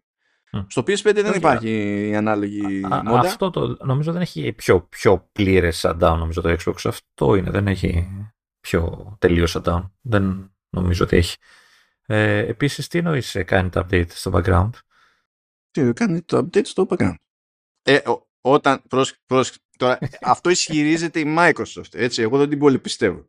Όχι, ναι, αλλά τι είναι αυτό, τι δεν καταλαβαίνω. Τι... Τουλάχιστον κάνει τα system updates, αυτά τα κάνει. Αυτό τα κάνει. Τι είναι αυτό; Λεωνίδα, να σου πω λίγο κάτι. Επειδή, λίγο επειδή στο Xbox είμαι σε, στο preview ring το, το Alpha Skip. Αυτοί κάνουν update το system software, ξέρω κάθε τρεις μέρες. Ωραία. Ε, ποιο είναι το πρόβλημα σου; Ναι, στα χαίρεσαι, αλλά επειδή μιλάμε για έκδοση α του OS, ε, το, το, το, το, unzip του executable παίρνει πολύ παραπάνω από το download. Mm, το ξέρω. Ναι, δεν θα κάθομαι εγώ να το κοιτάω απλά για να πω ότι το είδα. Όταν μιλάμε για κονσόλα, να ήταν κάτι άλλο, θα πω πάει μιλάμε για κονσόλα. Άμα ανοίγω την κονσόλα, αυτό που με νοιάζει εκείνη το ένα παίξω. Δεν έχει τώρα. Δηλαδή. και, αυτό, και αυτό παιχνίδι είναι ευχαρίστηση. παιχνίδι. Ναι, βγαλμένο από τη ζωή και έτσι ξέρω. η, τε, η τέχνη μιμείται τη ζωή, η ζωή την τέχνη. Άντε, χαιρέτα, χαιρέτα. ναι, χαιρετάω τον πλάτανο. Γιατί δεν έχεις Max τώρα για να κάνεις γρήγορα και έχουν ξεκινήσει πάλι αργά. Ε, Μπας και, κοιμηθείς φέτος καθόλου. Όσοι θέλετε, δεν ξέρω αν, πόσοι από εσάς ακούτε και vertical slice ή μπορεί να μην ακούτε, να ακούτε command S, να μην ασχολείστε τόσο με τα games και να μην ακούτε vertical slice. Απλά σας ενημερώνω ότι λόγω των περιστάσεων και των περιορισμών στο, στο hardware ε, ο ύπνος που θα πετύχω κατά πάσα πιθανότητα θα είναι τρίωρος. Και ε, καπάκι θα ξυπνήσω και σε χρόνο μηδέν θα ξεκινάω ηχογράφηση και αυτό θα ακούγεται αναλόγως στη φωνούλα. δηλαδή αν θέλετε ας πούμε να ακούσετε κάτι αστείο έχετε το νου σας μόνο vertical ξέρω αυτό. Ε, αυτά θα δούμε τι απόνερα θα έχουν σκάσει τις επόμενες μέρες. Μήνυμου θα βγουν τα benchmarks και τα πιο συγκεκριμένα reviews. Και τα αγαπημένα βίντεο που γλύφουν τα καινούργια μηχανήματα και χαίρονται όλοι οι influencers και οι YouTubers. Ναι, είχαν εντωμεταξύ κάποιους τους είχαν μαζέψει εκεί σε διαφορετικές πόλεις και τέτοια για να κάνουν hands-on και ήταν άτομα της Apple και τα λοιπά. Και όπου είχαν influencers, ο καημός τους ήταν το Space Black. Λες. κρατάς τα χέρια σου με M3 Max 128 GB RAM, 8 TB SSD, το κρατάς αυτό στα χέρια σου και λες φιλαράκι, του πάνω το Space Black. Και λες κρατάς ε, κρατάς 7-200 σε δολάρια πάνω. Τι του πάνω το Space Black. Πάρ' το και φύγε. Τα σέβη μας και κάντε μια ευχή για το iPhone 15 Pro Max του Leonid. Thoughts and prayers, φίλε αυτό. Ε, εκτός αν δεν θέλετε να υπάρχει αλυσίδα του public. γιατί θα πάω να τα καταστρέψω Όπα, όπα, δεν θέλω το ένα να αποκλείει το άλλο. Γιατί ε, ε, ε, πιστεύω ότι είναι στα συν να σου έρθει το τηλέφωνο και στα συν έτσι, κάποιες αλυσίδες. Ευτυχώς που δεν με, νοιάζει, δεν με νοιάζει από πεποίθηση. Δεν με νοιάζει ποτέ η χορηγία από, λιανο, από λιανεμπόρους, από, από μεγάλες αλυσίδες. Διαφορετικά θα ήμουν χαμένος από χέρι. Πες το μου να, να, να λύσω κι εγώ τα, τα φρένα όλα. Ότι πρόκειται ποτέ να πάρουμε από εκεί χορηγίες. Αυτά παιδιά τα λέμε την ερχόμενη εβδομάδα. Γεια και χαρά.